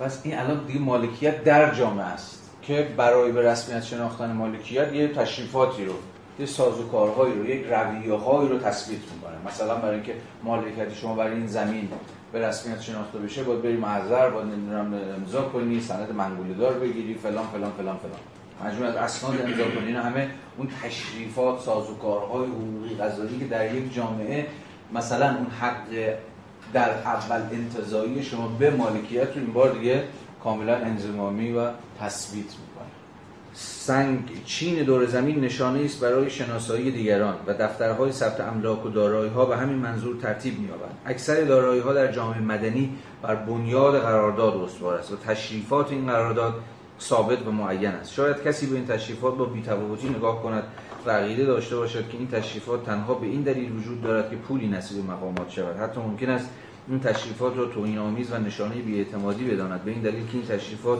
قول مردانه را دست کم می‌گیرد و آن را بی اعتبار می سازد اما جنبه بنیادینی این شکل ها این است که چیزی که در خود حق است باید همچنین همچون حق وضع شود. همه اون چیزهایی که به شکل انتظاری پذیرفته بودیم که حق اینه و اونه الان دیگه باید به مسابقه قانون تثبیت بشه وضع بشه و اینجاست اهمیت آن چیزی که هگل در اینجا اسمش می‌ذاره تشریفات. تا همون رویه حقوقی دیگه. اراده من اراده عقلانی است این اراده اعتبار دارد و این اعتبار باید از سوی دیگران باز شناخته شود. اینجا نقطه است سوبژکتیویته من و سوبژکتیویته دیگران باید کنار گذاشته شود و اراده و امنیت ثبات و ابژکتیویته برسد که تنها فرم می‌تواند آنها را به آن بدهد. فرم اینجا در پیان با چیه؟ چرا میگه فقط فرم می‌تواند امنیت ثبات و ابژکتیویته به آنها بدهد؟ میگه این چیزایی که خیلی ممکنه ما فکر کنیم تشریفاته یعنی یه سری رویه فرمالیستیه. این رویه های اتفاقا فرمالیستی همون چیزیه که اون حق انتظایی رو تبدیل می‌کنه به یه امر ابژکتیو یه امر تثبیت شده یه امر مستقر امری که همگان به رسمیت میشناسنش اصلا شما بگویید مناسک تشریفات همون مناسک. انگار از قبله و از مجرای این تشریفات و مناسک های فرمالیستیه که همون چیزی که اینجا هگل اسمش می‌ذاره فرمه که در نهایت جامعه حق من یا شما رو در قبال این یا اون شی این یا اون زمین یا هر چیزی شبیه بگید به رسمیت می‌شناسه و باز می‌شناسه. اصلا در رجوع اهمیت فرمالیزم اجتماعی حرف می‌زنه. حالا چه در قالب مناسک چه در قالب حالا اینجا میشه به قانون که بچه هم گفتن آن کرد. چون قانون هم در نهایت هم فرمالیستی دیگه. فرم قانونی چیزها باید فرم قانونی رو شکل قانونی رو داشته باشن تا همگان به رسمیت بشناسنش. راجع دادگاه. بعد از حق همچون قانون و وجود قانون در بخش سوم که همون مربوط به بخش ب می‌شد همون اجرای عدالت دیگه می‌رسه به دادگاه و اهمیت دادگاه ها در یک نظام اجتماعی. چند فرازش رو بخونیم که به درد ما می‌خوره و بحث جذابی داره. 219 داره می‌کنه آنگاه که حق در قانون به وجود میآید وجودی برای خود مییابد. حق در برابر خواستا و عقاید جزئی خود بسنده است و باید خود را همچون امری کلی اظهار کنند. این بازشناسی و فعلیت بخشیدن به حق در مورد جزئی بدون احساس دلبستگی جزئی مسئولیت مرجع همگانی یعنی دادگاه است. دادگاه چیکار باید بکنه؟ recognition و actualization حق. در مورد ویژه چون دادگاه ها همواره با موارد ویژه سروکار دارن به خودشون با case های با موردهای مشخص. و در هر مورد مشخص دادگاه ها باید بتونن چیکار کنن؟ recognize کنن و actualize کنن حق رو. بدون احساس دلبستگی جزئی. یعنی بدون اینکه منافع یا علاقه احتمالی که در بررسی این کیس یا اون کیس دارن یعنی اون چیزی که تو رویه حقوقی ما احتمالا اسمش می‌ذاریم بیطرفی بتونن بگونیم بیطرفانه یعنی بدون احساس دلبستگی جزئی به زبان هگلی بر محور حق داوری کنن. و این داوری هم همواره میباید چی باشه؟ در جمله قبل میگه در برابر خواستا و عقاید جزئی. یا همواره میباید مستلزم قدرت انتزاع از خواستا و عقاید جزئی باشه. همون معنای دیگه بدون احساس دلبستگی. 220 آنگاه که حق علیه جرم شکل کینخواهی به خود می‌گیرد صرفا حق در خود است. به شکلی که قانونی نیست یعنی در وجود خود منصفانه نیست. این یعنی چی؟ آنگاه که حق چقدر گیر داره این ترجمه از حیث تطبیق آلمانی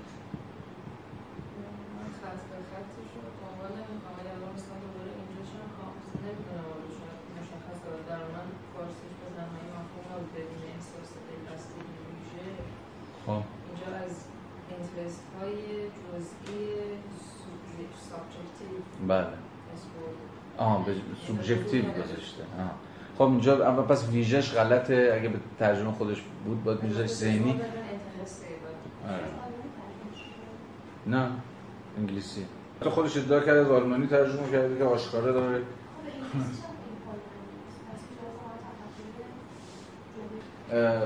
آره دیگه اینجا اینترست رو گذاشته دلبستگی و سوبژکتیو رو گذاشته ویژه در اصل منافع جزئی منافع سوبژکتیو یعنی آره دیگه دا همون معنای بی‌طرفی که ازش صحبت کردن. دادگاه باید بی‌طرفانه یعنی بدونه که منافع شخصی خودشون رو لحاظ بکنن دست به داوری بر مبنای حق بزنن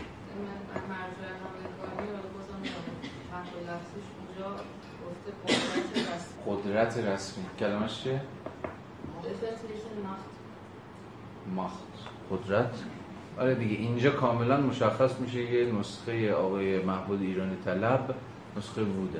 آره. آره. و به نظرم خب وود خیلی جا اجتهاد کرده دیگه متن آلمانی رو. یعنی برگردونه به زبان حقوقی. چون قدرت رسمی شاید اینجا خیلی چیز نیست. وقتی ما دادگاه حرف می‌زنیم حتی تو زبان فارسی هم دادگاه رو یک اتوریته یک مرجع عمومی می‌دونیم تا یک قدرت. حالا جفتشو میگیم. ولی خیلی توی فهم آن نکته ای که آقای هگل می‌خواد روش دست بذاره مدخلیت نداره. جذاب 220 آنگاه که حق علیه جرم شکل کینخواهی به خود می‌گیرد. شما بگوید انتقام. صرفا حق در خود است به شکلی که قانونی نیست. اگر اون فرازهای بخش سوم فصل اول که مربوط به جرم و مجازات ها و تنبیه ها بود و خوب خونده باشید اینجا متوجه خواهید شد که رفیقمون چی داره یعنی در وجود خود منصفانه نیست. اکنون به جای طرف زیان دیده کلی زیان دیده ظاهر می شود و فعلیت متمایز آن در دادگاه است. دادگاه پیگرد و کیفر پذیری کردن جرم را بر عهده می‌گیرد. در نتیجه این امور دیگر صرفا کینخواهی سوبژکتیو و دل بخواهی نیست بلکه به آشتی راستین حق با خود یعنی کیفر تبدیل می شود حواستون هست که کینخواهی رو داره می‌ذاره در برابر کیفر کینخواهی یا همون انتقام رو داره میگه چیه؟ همون ساحت خودسرانگیه. این ساحتی که ربطی به قانون نداره. مثلا فردی آسیب دیده یا زیان دیده یا هر چیزی در کسوت نوعی انتقام می‌خواد که از حق خودش دفاع بکنه یا حق خودش رو پس بگیره. این میگه که خیلی راحت شکل کین‌خواهی و انتقام. به خود می‌تونه بگیره. به قول خودش میشه چی؟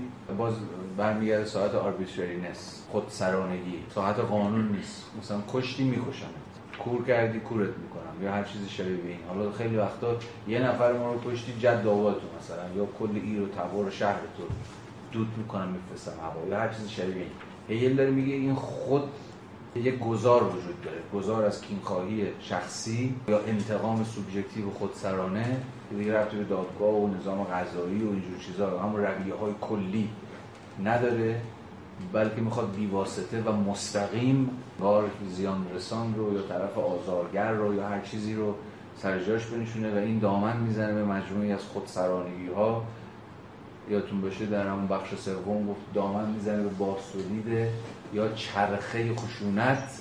اگر به سراحت از چرخه خشونت حرف می‌زنه. ولی کیفر چیه؟ در ساحت کیفر دیگه مسئله بر سر این که تنبیه یا مجازات یا هر چیزی شبیه این دیگه بیواسطه نیست.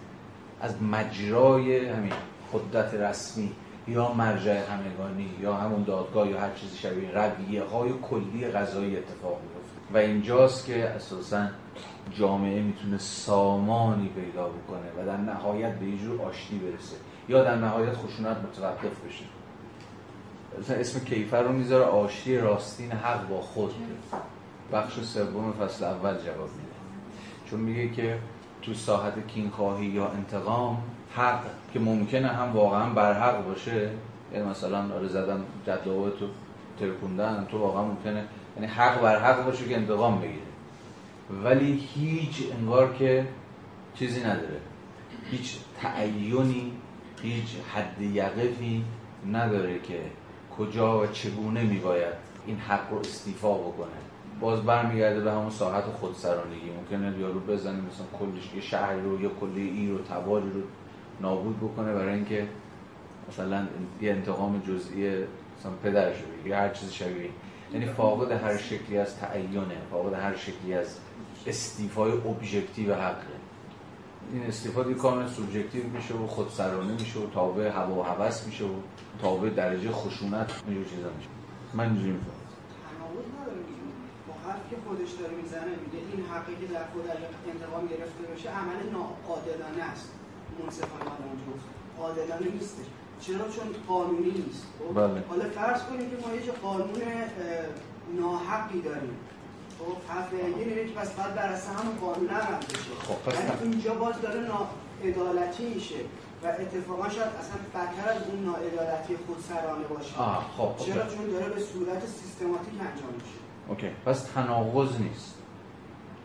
ولی در واقع موقعیت توصیه یه موقعیت فرضیه که تو داری ترسیم می‌کنی که آره اصلا نظام غذایی یا نظام حقوقی نظام قانونی موجود به شکل سیستماتیکی اصلا فضایی برای مثلا حق خواهی تو یا دادخواهی تو فراهم نمی‌کنه. بازم مثل این چیزی ما باش آشناییم دیگه.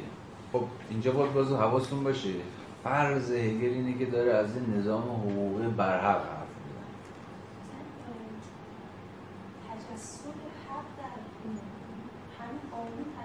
حقه برای همین که حق و حق داشتیم یعنی اصلا نیست منظورش اینه که وقتی یه حقی وجود داره در برابر این حق یه اتفاق میفته در اون که مشخصا میشه حالا آنتیتز حق و در نهایت آشتی حق با خودش چی میگه کیفریه جرم حذف بشه این خیلی با این دورانه که بعدا حتی حتی تو صحبت بیرونی از خشونت قانون هم به یه معنی وجود داره یه قانون نیست مگر اینکه تولید خشونت می‌کنه یعنی اصلا قانون برای اینکه با خودش به آشتی برسه چون همیشه آره حالا اون جمله اول که گفتی با صورت بدی هگل کاملا جوره. یعنی همین آشتی راستین حق با خود. یعنی به تعبیر و توصیف هگلیش دقیقا این میشه دیگه.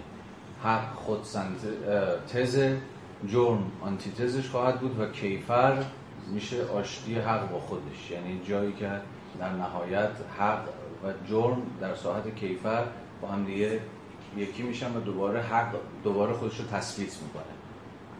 وقتی کیفر میده این حقی که دست بالا پیدا می‌کنه و جرم رو محو می‌کنه یا جرم رو نفی می‌کنه به تعبیر دقیق‌تر. این صورتبندی درستی. ولی اگه برگردیم به سوالی که علی کرد ببین فرض هگل اینه دیگه. حقی که قانون شده.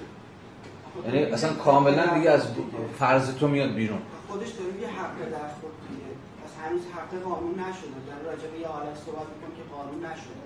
پس اون چیزی که تو اون مورد قانونه یه چیز ناحقیه. اون حق در خوده چیه؟ اینجا کینخواهی است. میگه کینخواهی حق در خوده. یعنی کینخواهی خودش اوکی مم- ممکنه شه واقعا یه جای کینخواهی معنادار باشه یا برحق باشه. یعنی حتی عقلم به شما این حق رو بده که آقا کینخواهی کنی چون مورد ظلم قرار گرفتی چون دهنت صاف شده یا هر چیز شبیه. ولی حرف هگل اینه که ببین اون جایی که از مجرای قانون نمیگذره به شکل سوبژکتیو و به شکل دل بخواهی باقی میمونه. مشکل اینجاست. مشکل هگل اینه که در نهایت می‌خواد که یه نظام کیفری فرافردی غیر سوبژکتیو و غیر دل بخواهانه و غیر خودسرانه رو تدوین بکنه. که اون ویژگی که تو هم می‌گیری هم نداره دیگه. یعنی خود اون نظام حقوقی واقعا برحقه یعنی بر مبنای حق داره داوری می‌کنه. چون باز فرض آقای هگل اینه که اون از نظام قانونی داره حرف می‌زنه که حق وضع شده است. این نکته مهمی. ولی فرض تو رو داره رد می‌کنه. در نظام قانونی برحق دیگه چیزی مثل کینخواهی شخصی وجود نداره. خود قانون بهتر از من تو داوری خواهد کرد. خود قانون بهتر از من تو دادخواهی خواهد کرد. ولی دیگه مثلا فرض کنید قاتل نمیده دست تو که بزنی پاره پورش بکنی که مثلا بتونی اون کینه شخصی خودت رو که خیلی ممکنه طبیعی باشه رو اتفاق بکنی. نه خودش می‌گیره کیفرش میده می‌دونی؟ مشکلی. حالا نظام حقوقی ما این دو به طرز عجیب هم گره خوردن. یعنی خود نظام حقوقی حق کینخواهی رو به رسمیت می‌شناسه. در قصاص یه چیزی پیچیدگی عجیبی تو نظام قصاص در فقه اسلامی هست. همینه دیگه. یه جور قانونی شدن کینخواهی به زبان هگلی اگر حرف بزنیم. قانونی شدن کینخواهی سوبژکتیو دیگه. خب ولی اگر نظام مثلا دادگاه بی‌طرف غیر سوبژکتیو لزوما می‌تونه نسبت داشتن یعنی متناسب بودن حق و رو تضمین کنه. خب نه. بر دقیقا برعکس اون مثلا اتفاق تو اسکاندیناوی میفته نه. چون یکی از سوالها که خود هگل هم می‌پرسه همینه دیگه. واقعا تناسب چیز رو چجوری میشه تعیین کرد؟ مثلا تناسب جرم و مجازات رو در چه صورتی می‌تونیم برسیم؟ بله واقعا متناسب. مثلا یکی رو کشتی مثلا ده سال آره دیگه متناسب. یا اعدام بله دیگه این دیگه واقعا متناسب. یا مثلا 25 سال خود هگل میگه میگه چرا مثلا 25 سال آره 24 سال نه. چیزی نداریم. اینجا براش سنجه‌ای برای برابرسازی کمی جرم با مجازات نداریم. واقعا چرا مثلا فلان جرم سی روز زندان داره؟ چرا سی یک روز نداره؟ مثلا.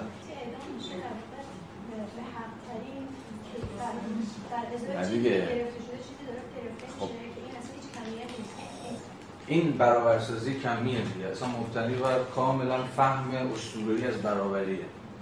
یعنی یک در برابر یک چشم در برابر در فلان. بگو جان در برابر جان. اب نداره واقعاً، اه، یه کیفیتی در برابر یک کیفیت داره گرفته میشه نه اینکه از قبیله من یکی کشته شده از قبیله تو این نیست اصلا نظام قصاصی منطقش اینه. منطقش اتفاقا یکی از ما یکی از شما. چون در نهایت جهان سنت برای یه توازنی استواره دیگه. یعنی یعنی- یکی از شما نه همون تو.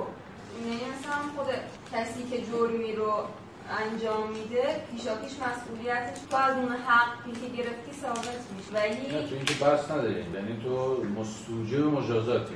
این حرفی که داره می‌زنه زمانگیری یعنی چرا مستوجب مجازاتی؟ چرا اتفاقا مجازات کردن به رسمیت شناختن کرامت انسانی تو به زمانگیری ثبات کردیم دیگه. چون میگه آقا ما در این صورت ما واقعا با فرد به عنوان سوژه آزاد پذیرفتیم. تبدیلش نگه به مترسکی که حالا آلت دست طبیعت جامعه فرهنگ فلان بهمان شده. وقتی مجرمی رو مجازات می‌کنیم در واقع داریم به یک معنایی به زبان هگلی داریم بهش احترام می‌ذاریم. به سوژه آزاد. ما تو می‌دونستی چه غلطی داری می‌کنی؟ حالا با تقاضاش رو پس بدی. این چیزی که تو داری میگی. ولی خب همین هگل فرازاشو خوندیم دیگه. داره به سراحت از عدم اعدام دفاع می‌کنه. داره میگه هر چقدر در جهان مدرن بیشتر اومدیم مجازات سبکتر شده. دیگه از سنگینی مجازات ها ما, ما کاستیم حالا به دلایلی خودش میاره. من سوال هستی وقتی که ما پایه حق در خود می‌ذاریم حق موضوعی وضعی رو اگر اون در خود، اگر اون سوژه اولی احساس نکنه که این برعکس حالا اصلا بدون اسلامی ندارم. اگر احساس نکنه که به حق خودش رسیده یعنی دادگاه نتونه این حق اولیه اون رو ارضا بکنه آیا خود این قانون وضعی زیر سوال نمیره وقتی بر پایه اون بوده؟ توی این بحث اگه در نظر بگیرید با توجه به این میزان کیفر چقدر باشه؟ اگه اصل با حقه تصویر حق. یعنی کیفر اتفاق میفته برای اینکه حق با خودش داشته خب. در نهایت ماجرا برقرار حقه. به این معنی میشه گفتش که مثلا شخص مثل که احتمالا مثلا مثل یه جامعه مثلا از این بوده از این. وقتی از این کیفر ترمیمی حرف می‌زنه. یعنی چی؟ یعنی اصل بر بقای مثلا جامعه است. اصل بر اینه که این پاورجا رو کنه حالا تو می‌تونی کیفر متناسب با اون تنظیم کنی. با اصل حق. یعنی اگر حق زیستنه می‌شود کیفر رو با این حق تنظیم کرد که به نظر می‌رسه که خب همین شما دارید زیربنا رو عوض می‌کنی ولی این اصل رو گذاشته بر اون حق در خود سوژه اصل با حق اصل با حق در خود. حالا حق چه زمانی برای خود میشه؟ زمانی که کیفر اتفاق میفته و آشتی حق با خودش رو میده حالا اینجا چی می‌تونه تعیین کننده باشه؟ چی میشه پرسش من چی می‌تونه تعیین کننده باشه برای میزانی که خود همون حق خود. هگل اتفاقا در اینجا حرفش خیلی ساده است. میگه عرف جامعه است. اصلا هگل در اینجا به نوع مجازات میزان مجازات ملاحظه ای نداره. میگه ببین نوع و میزان مجازات رو هر جامعه‌ای واسه به ظرفیتش واسه به هدف گذاری هایی که داره و غیره و غیره می‌تونه کمتر کنه بیشتر یه زمان می‌تونه بکشه. الان هر چقدر ما داریم جلوتر میایم خود یادتونه دیگه اون فرازهایی که داریم. میگه خیلی همدلانه با لغو مجازات اعدام داره برخورد می‌کنه. مسئله او خیلی ساده است. میگه حق اینه که جرم مجازات بشه. وقتی جرم مجازات میشه حق با خودش آشتی می‌کنه حق دوباره خودش رو تثبیت می‌کنه از راه نفی جرم. حالا میگه ولی من در قبال اینکه این نفی جرم از مجرای چه میزانی از مجازات یا چه نوعی از مجازات اتفاق میفته من ساکتم. یعنی هگل ساکته. یعنی الان ما اصلا نمی‌تونیم سر مستاقش بحث کنیم به زبان هگلی. آیا واقعا مثلا کشتن یه نفر عقل می‌گوید که خب بکشیم؟ عقل میگه که 21 سال بهش زندان بدین عقل میگه حبس ابد. ببین دیگه اینها این میزان مجازات خیلی امر عرفی و خیلی فرهنگی و هزار فاکتور دیگه است. حتی جمهوری اسلامی هم رفته رفته داره به این نتیجه می‌رسه. مثلا در قبال یه سری از دستگاه در قبال یه سری از جرایم دیگه آقا نکشیم دیگه. حالا مثلا چه می‌دونم ابد بدیم 10 سال بدیم 20 سال بدیم فلان بدیم. یعنی خود این قضیه هم به نظر میاد که تابع تحولات عرف جامعه اقتصاد و خیلی چیزای دیگه داره دگرگون میشه. نوع و میزان مجازات. ولی این ربطی به منطق فلسفی بحث نداره. منطق فلسفی بحث خیلی روشنه. مجازات باید نفشه و غیره و غیره. نوعش میزانش میگه هیچی در حالش نمی‌تونیم بگیم. یعنی عقل در اینجا ساکته. میسپاره به چیز. رضای عدالت. رضای عدالت اینجا یعنی چی؟ یعنی آقا شما تقاس جرم تو باید بدی. عدالت یعنی در اینجا. یعنی کنش های مجرمانه شما بی پاسخ نخواهد ماند. نظام حق در برابر کنش های مجرمانه شما واکنششان خواهد داد. این فی نفسه یعنی همون انجام عدالت. اما چه میزانی؟ یعنی چه میزان عددی؟ چون ما در اینجا واقعا با اعداد سر کار داریم. چند سال چند روز زندان از وسط نسبت کنیم نمی‌دونم سرت بزنیم تو اتاق گاز خفت بکنیم یا هر چیز چه این میزان این نوع این اندازه برای هگل علصوی است. آه خیلی خوب بفهم. تکست. نه نه ببین رو هوا نبودم تکست کجاست؟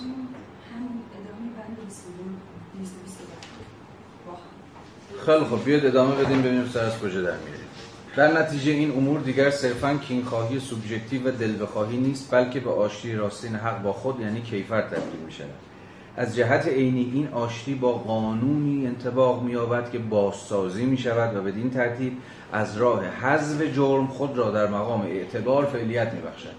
تا اینجا که چیزی بیشتر از همون آشتی راستین حق با خود نیست. قانونی که بازسازی میشه. چجوری خودش رو بازسازی می‌کنه؟ از راه همون نفی جرم یا همون چیزی که ما اسمش گذاشتیم کیفر و از جهت ذهنی یا سوبژکتیو نسبت به مجرم اعمال میگردند تا اینجا هم که هیچ حرف جدیدی نزده. بدین ترتیب که قانون او که برای او باز شناخته شده و معتبر برای محافظت از اوست در مورد او به گونه اجرا می شود که خود او در آن رضای عدالت و صرفا اجرای آن چیزی را که برای او مناسب است می‌یابد چه چیز برای مجرم در اینجا مناسب است؟ همون خود اجرای عدالتی که خود اون مجرم و مسابقه سوژه آزادی که می‌دونسته چه غلطی داره می‌کنه به رسمیت شما روشن یا روشن نیست؟ من دارم میگم میزان و نوع مجازات نه نفس مجازات. اصلا در ادامه به همین قضیه عدد و رقم و میزان مجازات به سراحت اشاره می‌کنه. به سراحت پیش بریم. 221 افسوده. از آنجا که هر فردی حق دارد به دادگاه رجوع کند پس باید از قانون باخبر باشد. اینجا داره همین ادامه شرایط عادلانه بودن یک نظام قضای حقوقی رو حرف می‌زنه ازش. یکی از اون ویژگی ها رو در بند قبل توضیح داد. یعنی خود اجرای عدالت به گونه که هم به گونه سوبژکتیو و هم به گونه ابژکتیو بتونه قسمی رضایت رو تأمین بکنه. یعنی همین صحبت که الان کردیم دیگه. یعنی هم خود مجرم بدونه که انگار با براستی داره عدالت در قبالش اجرا میشه. چگونه از حیث سوبژکتیو مجرم می‌تونه متقاعد بشه که عدالت داره در قبالش اجرا میشه؟ از اون حیث که در معرض رویه های کلی قضیه قرار بگیره. یعنی همون گونه با او رفتار بشه که با هر کسی دیگه ای رفتار میشه. یعنی باز خود این مستلزم چیه؟ وجود یه قانون ابژکتیوه که باید به صراحت نشون داد که کجا چگونه داره اجرا میشه. یعنی رویه های کلی دیگه. یعنی اصلا نظام حقوقی مدرن یعنی همین. یعنی همه تلاش هگل برای اینکه این کین خواهی سوبژکتیو رو یا هر چیز شبیه این رو بزنه اینه که بتونه بگه نظام حقوقی نظام قضایی جدید با هر فردی درسته که به مسابقه فرد مشخص داره طرف میشه ولی با او به حکم رویه های عام و فراگیر عمل می‌کنه. این فرد چه می‌خواد؟ یه فرد معمولی باشه چه می‌خواد؟ نمی‌دونم یه دولت مرد باشه چه یه سیاستمدار باشه چه هر چیز شبیه این. حالا بازم داره هی بیشتر و بیشتر توضیح میده این رویه های قضایی رو. بازم باید حواستون باشه از لحاظ تاریخی هگل داره در زمانی حرف می‌زنه که هنوز دادگاه علنی نیست. دادگاه ها به شدت میان اشخاص مختلف از طبقات مختلف تبعیض قائل میشن. این جملات هگل الان به نظر خیلی بدیهی میاد. گرچه باز هم بدیهی میاد. از عقلی ولی از تاریخی که ما هنوز دنبالش میدویم و از مشروطه به این سو که دنبال عدالت خواهیم هنوز نتونستیم به نظر میاد تو یک گام بهش نزدیک بشیم. ولی باز باید تو مختصات تاریخی زمان خود هگل بفهمید که چرا داره تاکید گذاری می‌کنه و چرا اون نظام غذایی که داره روش دست می‌ذاره در زمان خودش به شدت مترقیه. الان مثلا همین بند 202 از آنجا که هر فردی حق دارد به دادگاه رجوع کند باید از قانون باخبر باشد. در غیر این صورت این اختیار هیچ سودی به حال او نخواهد داشت. اما فرد همچنین وظیفه دارد به اقتدار دادگاه تسلیم شود.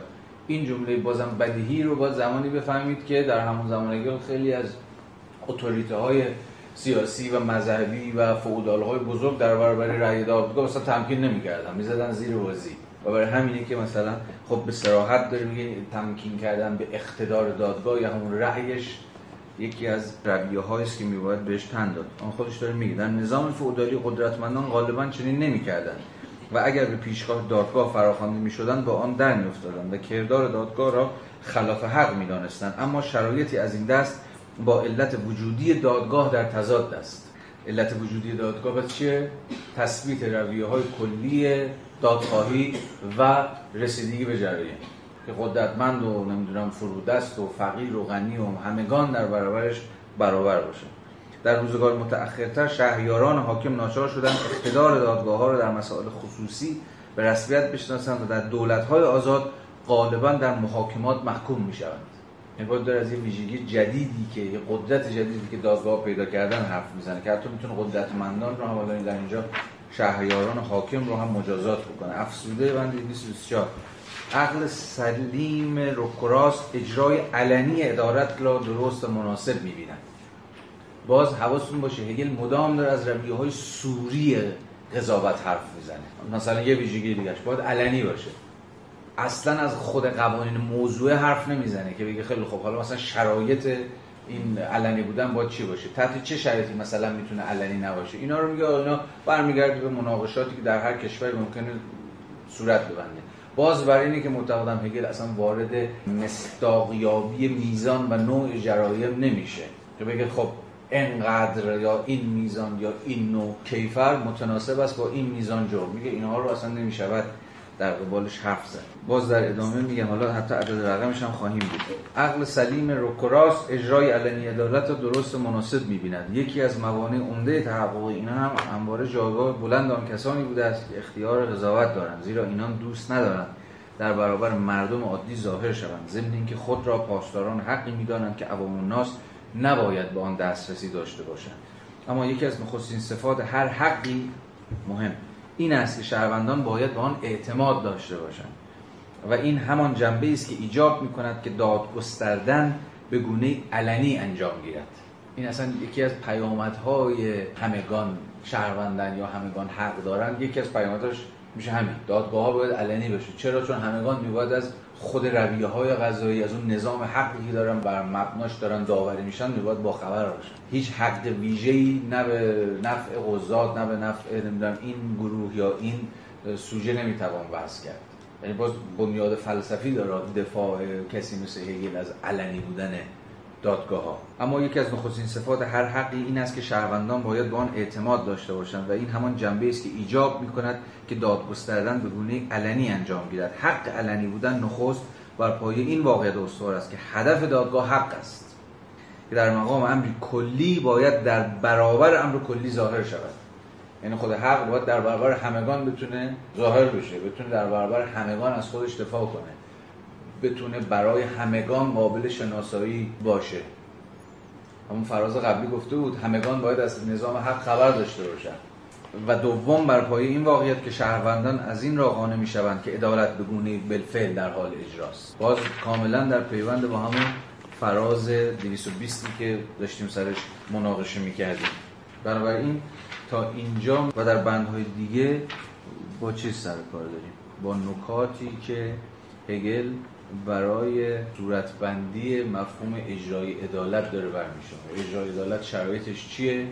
همه این فرازهایی بود که و خیلی فرازهای دیگه که خوندیم. که چنان که گفتم بیش از هر چیزی موکول به یک نظام حقوقی و یک نظام غذایی عادلانه است. مثلا فهم هگل از عدالت بیش از هر چیزی فهم غذایی برای همین که دادگاه ها درش نقش محوری داره. حالا آماده ایم که وارد آخرین بخش بشیم. یعنی بخش پلیس و سنف یا همون کورپوریشن. یعنی بعد از دادگاه ها به زعم هگل بخش از جامعه مدنی و وظیفهشون هم اجرای عدالته حالا می‌رسیم به نقش یه نهاد اجتماعی دیگه به نام پلیس. افسوده بند 229 در جامعه مدنی کلیت صرفا ضرورت است. تا آنجا که نیازها مطرح هستند حق بدین لحاظ یگان نقطه ثابت است. اما این حق که تنها پهنه محدود است فقط به حفظ آن چیزی مربوط می شود که من دارم. بهروزی چیزی است بیرونی نسبت به این حق. با این همه این بهروزی صفتی بنیادی در نظام نیازهاست. یعنی نظام نیازها یا همون دور فعالانه افراد در جامعه مدنی یعنی افرادی که کار می‌کنن تا نیازهای خودشون رو برآورده کنن در پیوند با چیه؟ ولفر همون بهروزی افراد. افراد کار می‌کنن تا ولفر خودشون رو رفاه خودشون رو معیشت خودشون رو تامین می‌کنن پس امر کلی که در آغاز چیزی جز حق نیست یعنی در اون فصل اول فصل حق انتظایی حق خودش رو به شکل انتظایی صرفا تثبیت می‌کرد دیگه به امر کلی. باید بر سراسر پهنه جزئیات گسترده شود. عدالت عاملی است اصلی در جامعه مدنی. یعنی یکی از قلمروهای تحقق کلیت در جامعه مدنی چیه؟ اجرای عدالت. یعنی اگر عدالت در جامعه مدنی از خلال دادگاه ها درست انجام بگیره به نوعی کلیت هم محقق شده. یعنی با همون اصلیه همگان در برابر و در پیشگاه قانون برابر. اجرای عدالت حرفش دیگه. قانون به همگان به یه چشم نگاه می‌کنه. به همگان با یک رویه رسیدگی می‌کنه. دادخواهی همگان رو به یک اندازه جدی می‌گیره و غیره و غیره. هگل میگه یکی از ساحت هایی که کلیت در جامعه مدنی محقق میشه از مجرای همین اجرای کلی و جهان شمول رویه های غذاییه عدالت عاملی اصلی در جامعه مدنی. قوانین خوب سبب شکوفایی دولت می‌شوند و مالکیت آزادی که از شرایط بنیادی پیروزی آن است. اما از آنجا که من یک سره درگیر جزئیات هستم این حق را دارم که بخواهم در این پهنه بهروزی جزئی من تأمین شود. یعنی باز دوباره داره حق افراد در جامعه مدنی رو به اینکه دنبال سلف اینترست های خودشون باشن که اینجا اسمش ولفره یا اون بهروزیه رو به رسمیت می‌شناسه. میگه من در جامعه مدنی حق دارم که دنبال self-interest های خودم باشم یا به تعبیری بهروزی جزئی خودم رو پی بگیرم. باید بهروزی من جزئیت من به حساب آورده شود. و این وظیفه پلیس و مقامات شهری است. و وارد فضای پلیس میشه در صفحه 493 پینوشت خیلی خوبی وود گذاشته که توضیح میده که فهم هگل از پلیس چیه. تو صفحه 493 رو ببینید. حالا به سراحت بحث میشه که به راستی پلیس چیست. هگل واژه پلیس را به معنای بسیار گسترده به کار برده و آن را چنین تعریف کرده است. دولت از آن جنبه که به جامعه مدنی ارتباط دارد این پلیس ادامه یا دوم دولت در جامعه مدنی. یعنی پلیس بخشی از دولت اما قلمرو فعالیتش تو جامعه مدنی. پلیس در اینجا مناسب ترین نام است. هرچند که در تداول معنای محدودتر دارد. پلیس بدین معنا تمامی وظایف دولت را که فعالیت های جامعه مدنی را حمایت می‌کند و آن را سامان میبخشد با نظر به بهروزی یا رفاه افراد در بر می‌گیرد.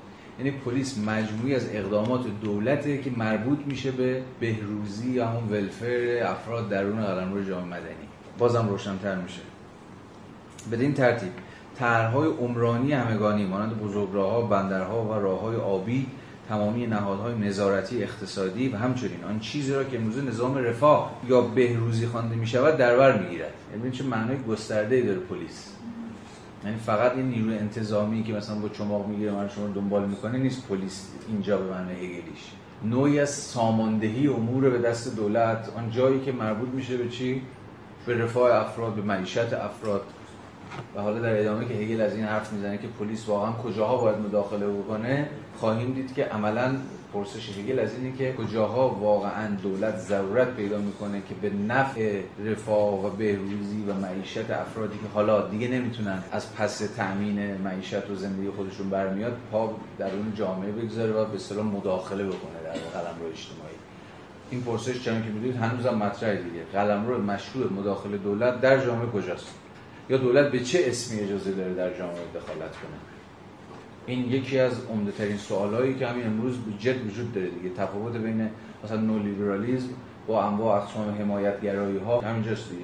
نولیبرال ها به شما میگن که در هیچ شرایطی در هیچ شرایطی دولت اجازه نداره مداخله کنه. نه به نام حمایت از فرودستان نه به نام تنظیم بازار نه هیچ چیز دیگه. ولی از اون طرف طیفی از مداخله گرایان وجود دارن. حالا چه می‌خواد کمونیستا باشن چه سوسیال دموکرات‌ها باشن چه دولت رفاهی باشن که معتقدن که به نامهای مختلف و در شرایط مختلف دولت وظیفه‌شه که در جامعه مداخله بکنه. مثلا برای سامان دادن به امور. مثلا برای حمایت از فرودستان فقرا بی چیزها و بی صدایان و غیره و غیره و غیره. و می‌بینید که الان اینجا هم این یکی از پرابلم های جدی که هگل هم داره بهش می‌پردازه. و باز می‌بینید که هگل تا چه پای لیبرال نیست. این از ضرورت اینکه دولت دهی باید کوچیکتر و کوچیک و کوچیکتر بشه دفاع نمی‌کنه. اتفاقا از این حرف می‌زنه که دولت وظیفه داره در قبال جامعه. دولت وظیفه داره که در قبال جامعه مجموعی از سوشیال سرویس ها رو یا همون خدمات اجتماعی رو عرضه بکنه. و این وظیفه پلیسه. ولی باز حواستون باشه که پلیس با دلالت خیلی عامتر از نهاد انتظامی بفهم پلیس دیگه. یعنی همین چیزی که می‌تونیم مثلا تعریفش کنیم همون نهادهای شهری. مدیریت شهری است یا به قول مترجمان مقامات شهری. مقام ها و نهادهای شهری که در برخی از امور برای ساماندهی و زندگی اجتماعی در جامعه مداخله می‌کنن در 1820 این معنای گسترده پولیتزای به هیچ روی اختصاص به هگل نداشت و معنای رایج بود. این واژه در زبان آلمانی همین معنای گسترده را دارد که هگل از آن مراد می‌کند. در قانوننامه عمومی پروس 1794 این واژه مقررات ساختمانی، آتشنشانی، بهداشت همگانی و یاری به توی دستان را در بر می‌گیرد. مجموعی از خدمات اجتماعی، مجموعی از مداخلات دولت در جامعه. حالا یه تعبیر خیلی خیلی شاید عامی بشود همین رو گفت. در نتیجه اصطلاح پولیتزایشتات دولت پلیسی را فیشته بدون هیچ گونه دلالت خارکننده‌ای یا منفی به کار گرفته است. برخلاف دلالاتی که الان داریم این دولت پلیسی این دولتی که همه جا هست همه جا همه چیز می‌خواد خبر داشته باشه جامعه می‌خواد امنیتی بکنه بگیره ببند کنه. ولی در نیمه در نیمه اول قرن 19 هم دولت پلیسی دقیقا به معنای دولت رفاه فهمیده شد یا دولتی که در جامعه مداخله می‌کنه. حالا برای سامان دادن به خیلی از امور. مثلا جاده می‌سازه راه می‌سازه بیمارستان می‌سازه مدرسه می‌سازه. این همه بخشی از اون دولت پلیسیه بودن. دلالت شهر شد که جلوتر اومدیم؟ آره دقیقا. منفی تر شده. حتی خود هگل همین اصطلاح رو به معنای مثبت در پاره جاها به کار گرفته است. در نظر آلمانی های روزگار هگل معنای دولت پلیسی به معنای دولت رفاه نزدیکتر بود تا به معنای دولت پلیسی به آن معنایی که امروز از آن مراد می شود و غیره و غیره. اوکی؟ پس این خیلی مهمه که وقتی الان داریم از پلیس حرف می‌زنیم همه این دلالت ها رو مد نظرتون باشه. 232 غیر از جرایمی که مرجع همگانی باید از آنها جلوگیری کند یا مرتکب آنها را به دست عدالت بسپارد یعنی احتمال پذیری در هیئت شرارت خودسرانه خودسرانگی مجاز کردارهای ذاتا قانونی و به کارگیری خصوصی دارایی هم روابط بیرونی با افراد دیگر و با تدبیرهای همگانی دیگری دارد. که برای پیشبرد هدفهای مشترک دیگری تر شدند کردارهای خصوصی از راه این جنبه کلی موضوعی نامعین می شوند که از نظارت من بیرون می رود و می تواند به دیگران بدی کند یا به آن زیان برساند یا در عمل چنین کند. و خب، بند خیلی خریه. بذار 234 هم بخونیم بعد اینا در پرتو هم تفسیر کنیم. روابط وجود بیرونی در نامتناهی فاهمه جای دارد. در نتیجه هیچ مرز در خودی میان آنچه زیان آور است و آنچه زیان آور نیست حتی از جهت جرم بودن میان آنچه مزنون است و آنچه مزنون نیست یا میان آنچه که باید ممنوع یا تحت نظر باشد. و آنچه باید از ممنوعیت نظارت و زن و بازجویی و مسئولیت مسئول باشد وجود ندارد. تعیین دقیقتر این مرزها به عرف روح محتوای قانون اساسی شرایط حاکم فوریت های جاری و مانند اینها بستگی دارد. افزوده هم بخونیم هیچ تعریف ثابت در اینجا ممکن نیست و هیچ مرز مطلقی نمی‌توان ترسیم کرد. در اینجا همه چیز شخصی است. عقیده سوبژکتیو وارد عمل می شود و روح قانون اساسی و خطرهای جاری شرایط دقیقتری را تعیین خواهند کرد. مثلا در زمان جنگ پاری از چیزها که در زمانهای دیگر بی زیان هستند باید زیان آور دانسته شود پلیس به دلیل این جنبه های احتمالی و شخصیت خودسرانه گونه جزئیت بدگمانی به خود می‌گیرد. وقتی واکنش گسترش یابد شاید پلیس بدان گرایش یابد که هر چیزی را که می‌تواند در پهنه نفوذ خود قرار دهد. زیرا می‌توان جنبه زیان آور بالقوه در هر چیزی پیدا کرد. در چنین مواردی ممکن است پلیس بسیار خودگیر شود به زندگی عادی افراد و دچار اختلال کند. اما هر اندازه هم که این امایه در سر سختی باشد هیچ مرز عینی نمی‌توان اینجا استثنایی یعنی وضع کرده این ولی یه زمانی هست که ممکنه که یه کردار شما انجام بدید. تبعاتی داشته باشه که از قبل در قانون پیش نشد ولی منجر به زیانهای جمعی میشه. این دیگه در واقع برقرار کردن شکل از وضعیت استثنایی. فارغ از ربطی که می‌تواند به وضعیت استثنایی داشته باشه ولی اینجا که موضوع محوریش وضعیت استثنایی نیست. گرچه از این حرف می‌زنه که در وضعیت های خاصی مثلا وضعیت جنگ چیزی که زیان آور نیست یا آزاد همگاه می‌تونن انجام بدن دیگه داره از چی حرف می‌زنه در اینجا؟ حالا باز در نسبت با بند 232 داره میگه ببین خیلی از خودسرانگی های مجاز کردارهای ذاتا قانونی یعنی خیلی از کارهایی که ذاتا قانونیه و مجازم هست در وضعیت های خاصی می‌تونه تبدیل به کنش های زیان آور بشه. یعنی قانونا غیر مجاز نیست. مثلا قانونا غیر مجاز نیست که شما به دنبال این باشید که مثلا چه می‌دونم فلان کالا رو مثلا با تعداد بالا بخرید مثلا همین داستانی که ما داشتیم در همین ماجرا ارز و اینا می‌دونید خیلی اونایی که رفتن مثلا هزار تا هزار تا مثلا موبایل خریدن کار غیر قانونی نمی‌کردن. غیر قانونی نبود که شما مثلا بری اسپرسی هزار تا سکه بخرید ده هزار تا موبایل مثلا بخری و هر چیزی شبیه به این و بیا در بازار بفروشی. اینا غیر قانونی به معنای عام کلمه نبود. از ببینید از نظر طرفداران اقتصاد بازار آزاد شما نمی‌تونید سخت بذارید بر میزان مثلا خرید افراد از یک کالای خاص. ولی به زبان هگلی داره میگه ببین این کاری که ظاهرا قانونی هم بوده یا به تعبیر بهتر غیر قانونی نبوده و یه وضعیت خاصی مثل مثلا همین وضعیت ما خیلی راحت می‌تونه تبدیل بشه به کنش اجتماعی ضرررسان و زیان آور مثلا از مجرای چی؟ همین چیزی که ما تو عرف اقتصادی اسمش می‌ذاریم احتکار دیگه. احتکار چیه؟ نوعی انحصار در عرضه کالاست دیگه. یعنی شما یه کالایی رو به تعداد بالا یعنی سعی می‌کنید که انحصارش رو به دست بیارید. تا هر موقعی که می‌خواید تحت هر شرایطی بتونید در بازار توضیحش بکنید. مثلا هزار تا موبایل برید وارد بکنید نگرش داری نفروشی از ارزش تن بزنی و منتظر باشی توی وضعیتی بزنگاهی ناگهان بازار باش اشباه کنی ولی پولی رو به جیب بزنی. اگر میگه ببین خیلی از این کنش ها هستن که پیشا پیش نمیشه تعیین کرد که آیا باید اینا رو مشروع دونست یا غیر مشروع دونست ولی بر حسب اختزاعات اجتماعی زمانه عرف وضعیت تاریخی و هر چیز دیگه این ویژگی‌هایی که میگه دیگه. عرف روح محتوای قانون اساسی شرایط حاکم فوریت های جاری یا وضعیت استثنایی ممکنه که مستاق جرم بشن یا مستاق این باشن که پلیس درشون مداخله بکنه. مثلا میگه همه در بازار تو هر چیزی که خریدی در بازار توضیح کن. حق نداری تو انبار دپو کنی. به دقت هم بگیری و تو هم به قانون استناد کنی. بزن تو دهنت بگه من به نام اتوریته قانونی بهت میگم مثلا کار بکن این کار نکن. یا هر چیز شبیه این. این فوق نکته مهمیه. یعنی باز یکی از خطوطی است و محورهایی است که هگل باز راه خودش رو از لیبرالیسم جدا می‌کنه. لیبرالیسمی که ویژگی عمدهش همون لسفر دیگه. دولت باید حد اقلی باشه دولت نباید مداخله بود جامعه رو باید حال خودش رها کرد که فلان به همان باشه.